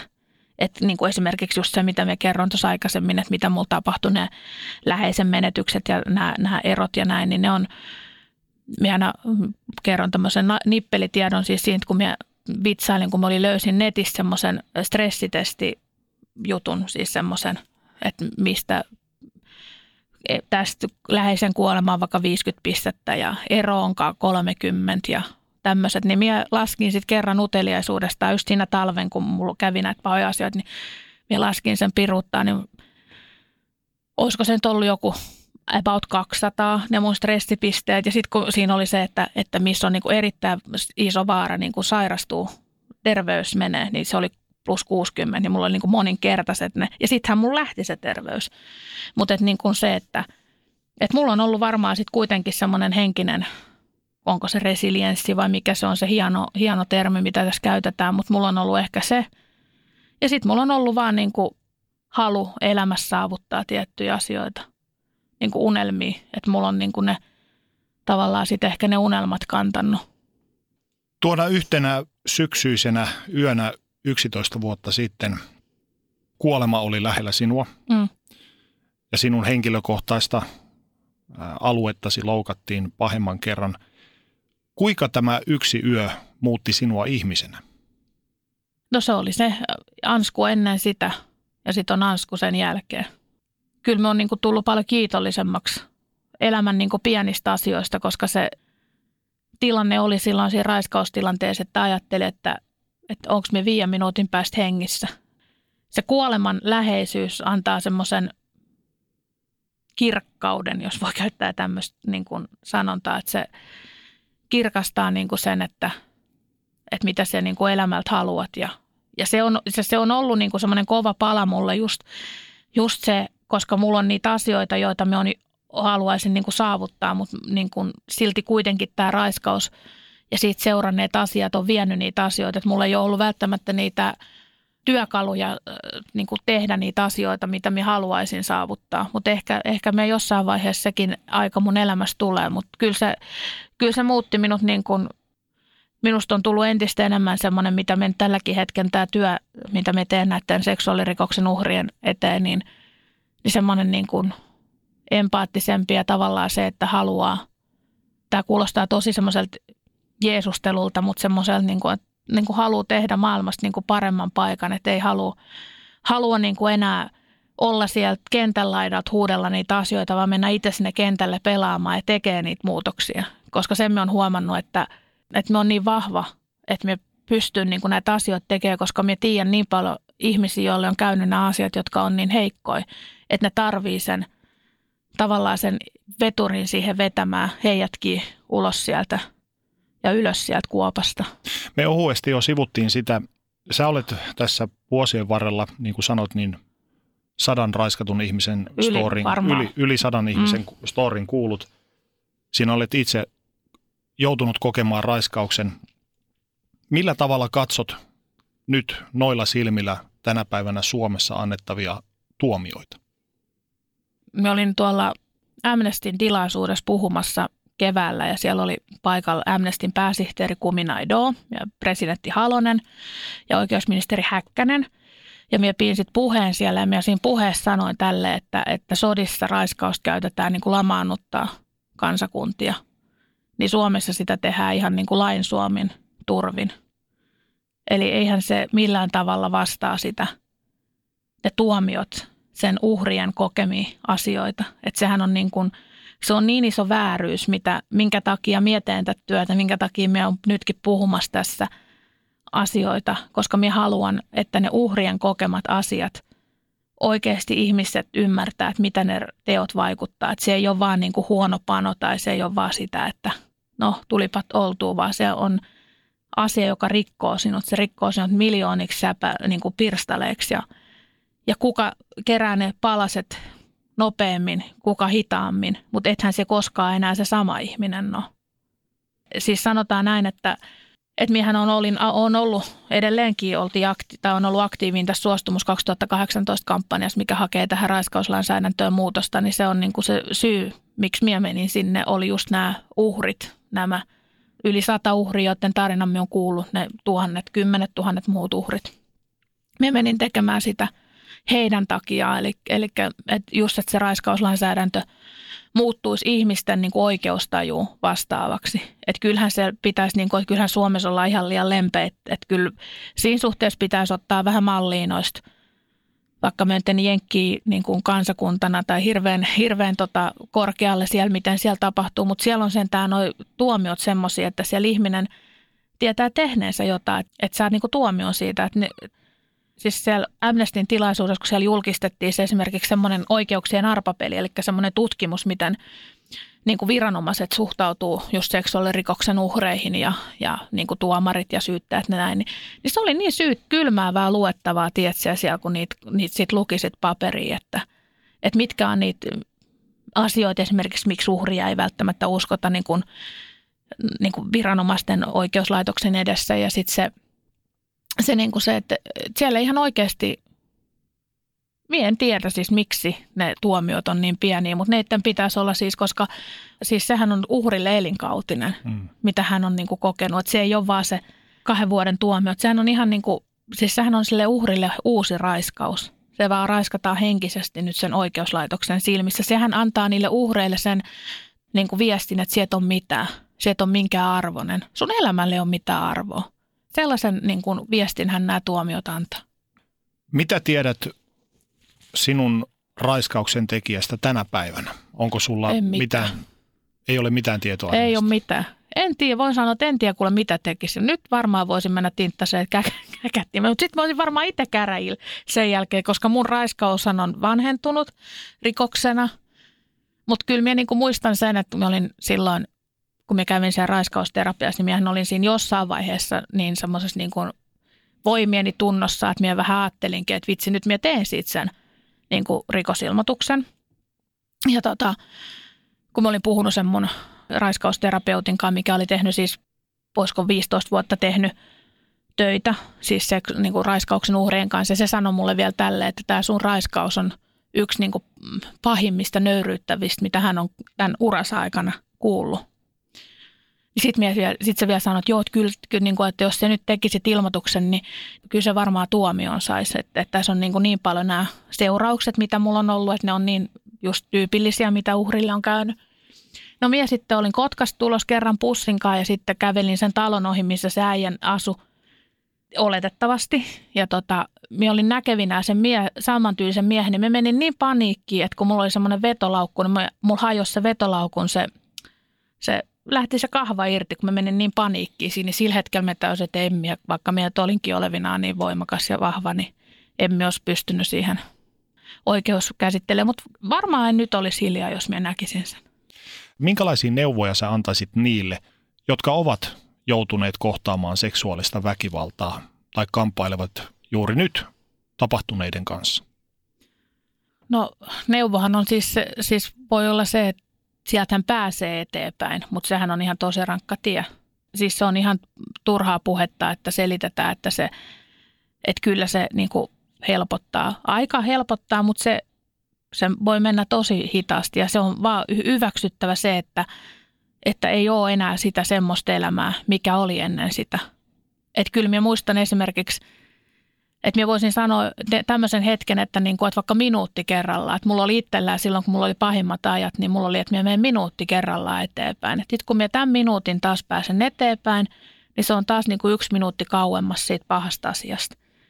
Sitten mun on esimerkiksi yksi ystävä, joka, joka on teini joutui raiskauksen uhriksi ja hänellä, hänellä kävi silleen, että hän lopetti työt, mistä hän rakasti tehdä ja sen työn loppumisen jälkeen niin häneltä hän lähti niin kuin elämä ihan alamäkeen. Että sekin on hirveän tärkeää tämmöisille uhreille, että heillä pitäisi olla sit mielekäs tekemistä päivisin, että on, on se joku paikka, missä ne voi niin kuin unohtaa sen, mitä on kokenut ja myös sen, että semmoinen paikka, jossa he voivat niin kuin kokea olevansa hyviä, mikä oli taas mulle hirveän tärkeää, että minä mulla oli päivätyö, jota minä rakastin ja minä sain tehdä, niin se auttoi mun toipumisessa hirveän paljon. Mutta tosiaan niin sitten tämä mun kaveri – jolle kävi sitten, että hän tosi pahasti niin kuin henkisesti sairastui ja joutui ihan hoitoon ja itsemurhayrityksiä ja tämmöisiä, niin, niin muistan, kun mä näin hänet tuossa pari vuotta sitten, niin se sanoi mulle tälle, että tiedätkö Ansko, että hän, hän katsoo noita ihmisiä, kun ne menee niin kuin niin hän katsoo, että kun ne menee töihin, että kun hän ei enää muista, että miltä tuntuu olla onnellinen.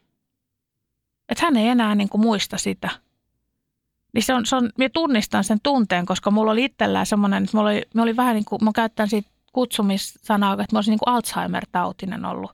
Että mä olin niin semmoisen Alzheimerin taudin, että mä olin siinä. Ja sitten mulla välillä tuli semmoisia niin onnen hetkiä, semmoisia niin selviä hetkiä, joilla mä niin kuin muistin, että hei, tältä tuntuu, kun sinua ei satu, tai tältä tuntuu se, kun se on niin kuin onnellinen hetki. Ne tosi usein liittyy mun siskon lapsien kanssa – olevia hetkiä, että me heidän kanssa huomasinkin, että me nauroin tai jos käytiin vaikka laskeessa pulkkamäkeä tai jotain tämmöisiä niin kuin tosi arkisia hetkiä. Ja sitten jossain vaiheessa me huomasin, että ne mun selvät hetket vaan niin kuin, tiedätkö, pidentyi ja. Ja se oli niin kuin ihana hetki, kun se jossain vaiheessa huomasitkin, että hei, sinua ei enää satukkaan. Niin se neuvona näille ihmisille, että sun pitää vaan niin kuin tavallaan nauttia niistä pienistä semmoisista onne ja semmoisissa niin ns. selvistä hetkissä, koska se on merkki siitä, että sul, niin kuin sieltä tulet niin kuin toipumaan siitä. Ja sitten sun pitää vaan niin kuin ajatella, että niitä tulee niitä hetkiä aina vaan niin kuin enemmän ja enemmän. Kiitos Anmari.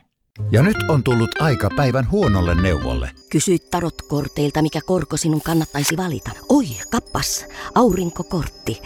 Voit unohtaa kaikki korot. Keskity vain sisäiseen matkaasi. Huonojen neuvojen maailmassa Smarta on puolellasi. Vertaa ja löydä paras korko itsellesi osoitteessa smarta.fi. Suomen suosituin autovakuutus auttaa vuorokauden ympäri, ympäri Suomen. Osta autovakuutus nyt osoitteesta lähitapiola.fi ja voit voittaa uudet renkaat. Palvelun tarjoavat LähiTapiolan alueyhtiöt. LähiTapiola. Samalla puolella.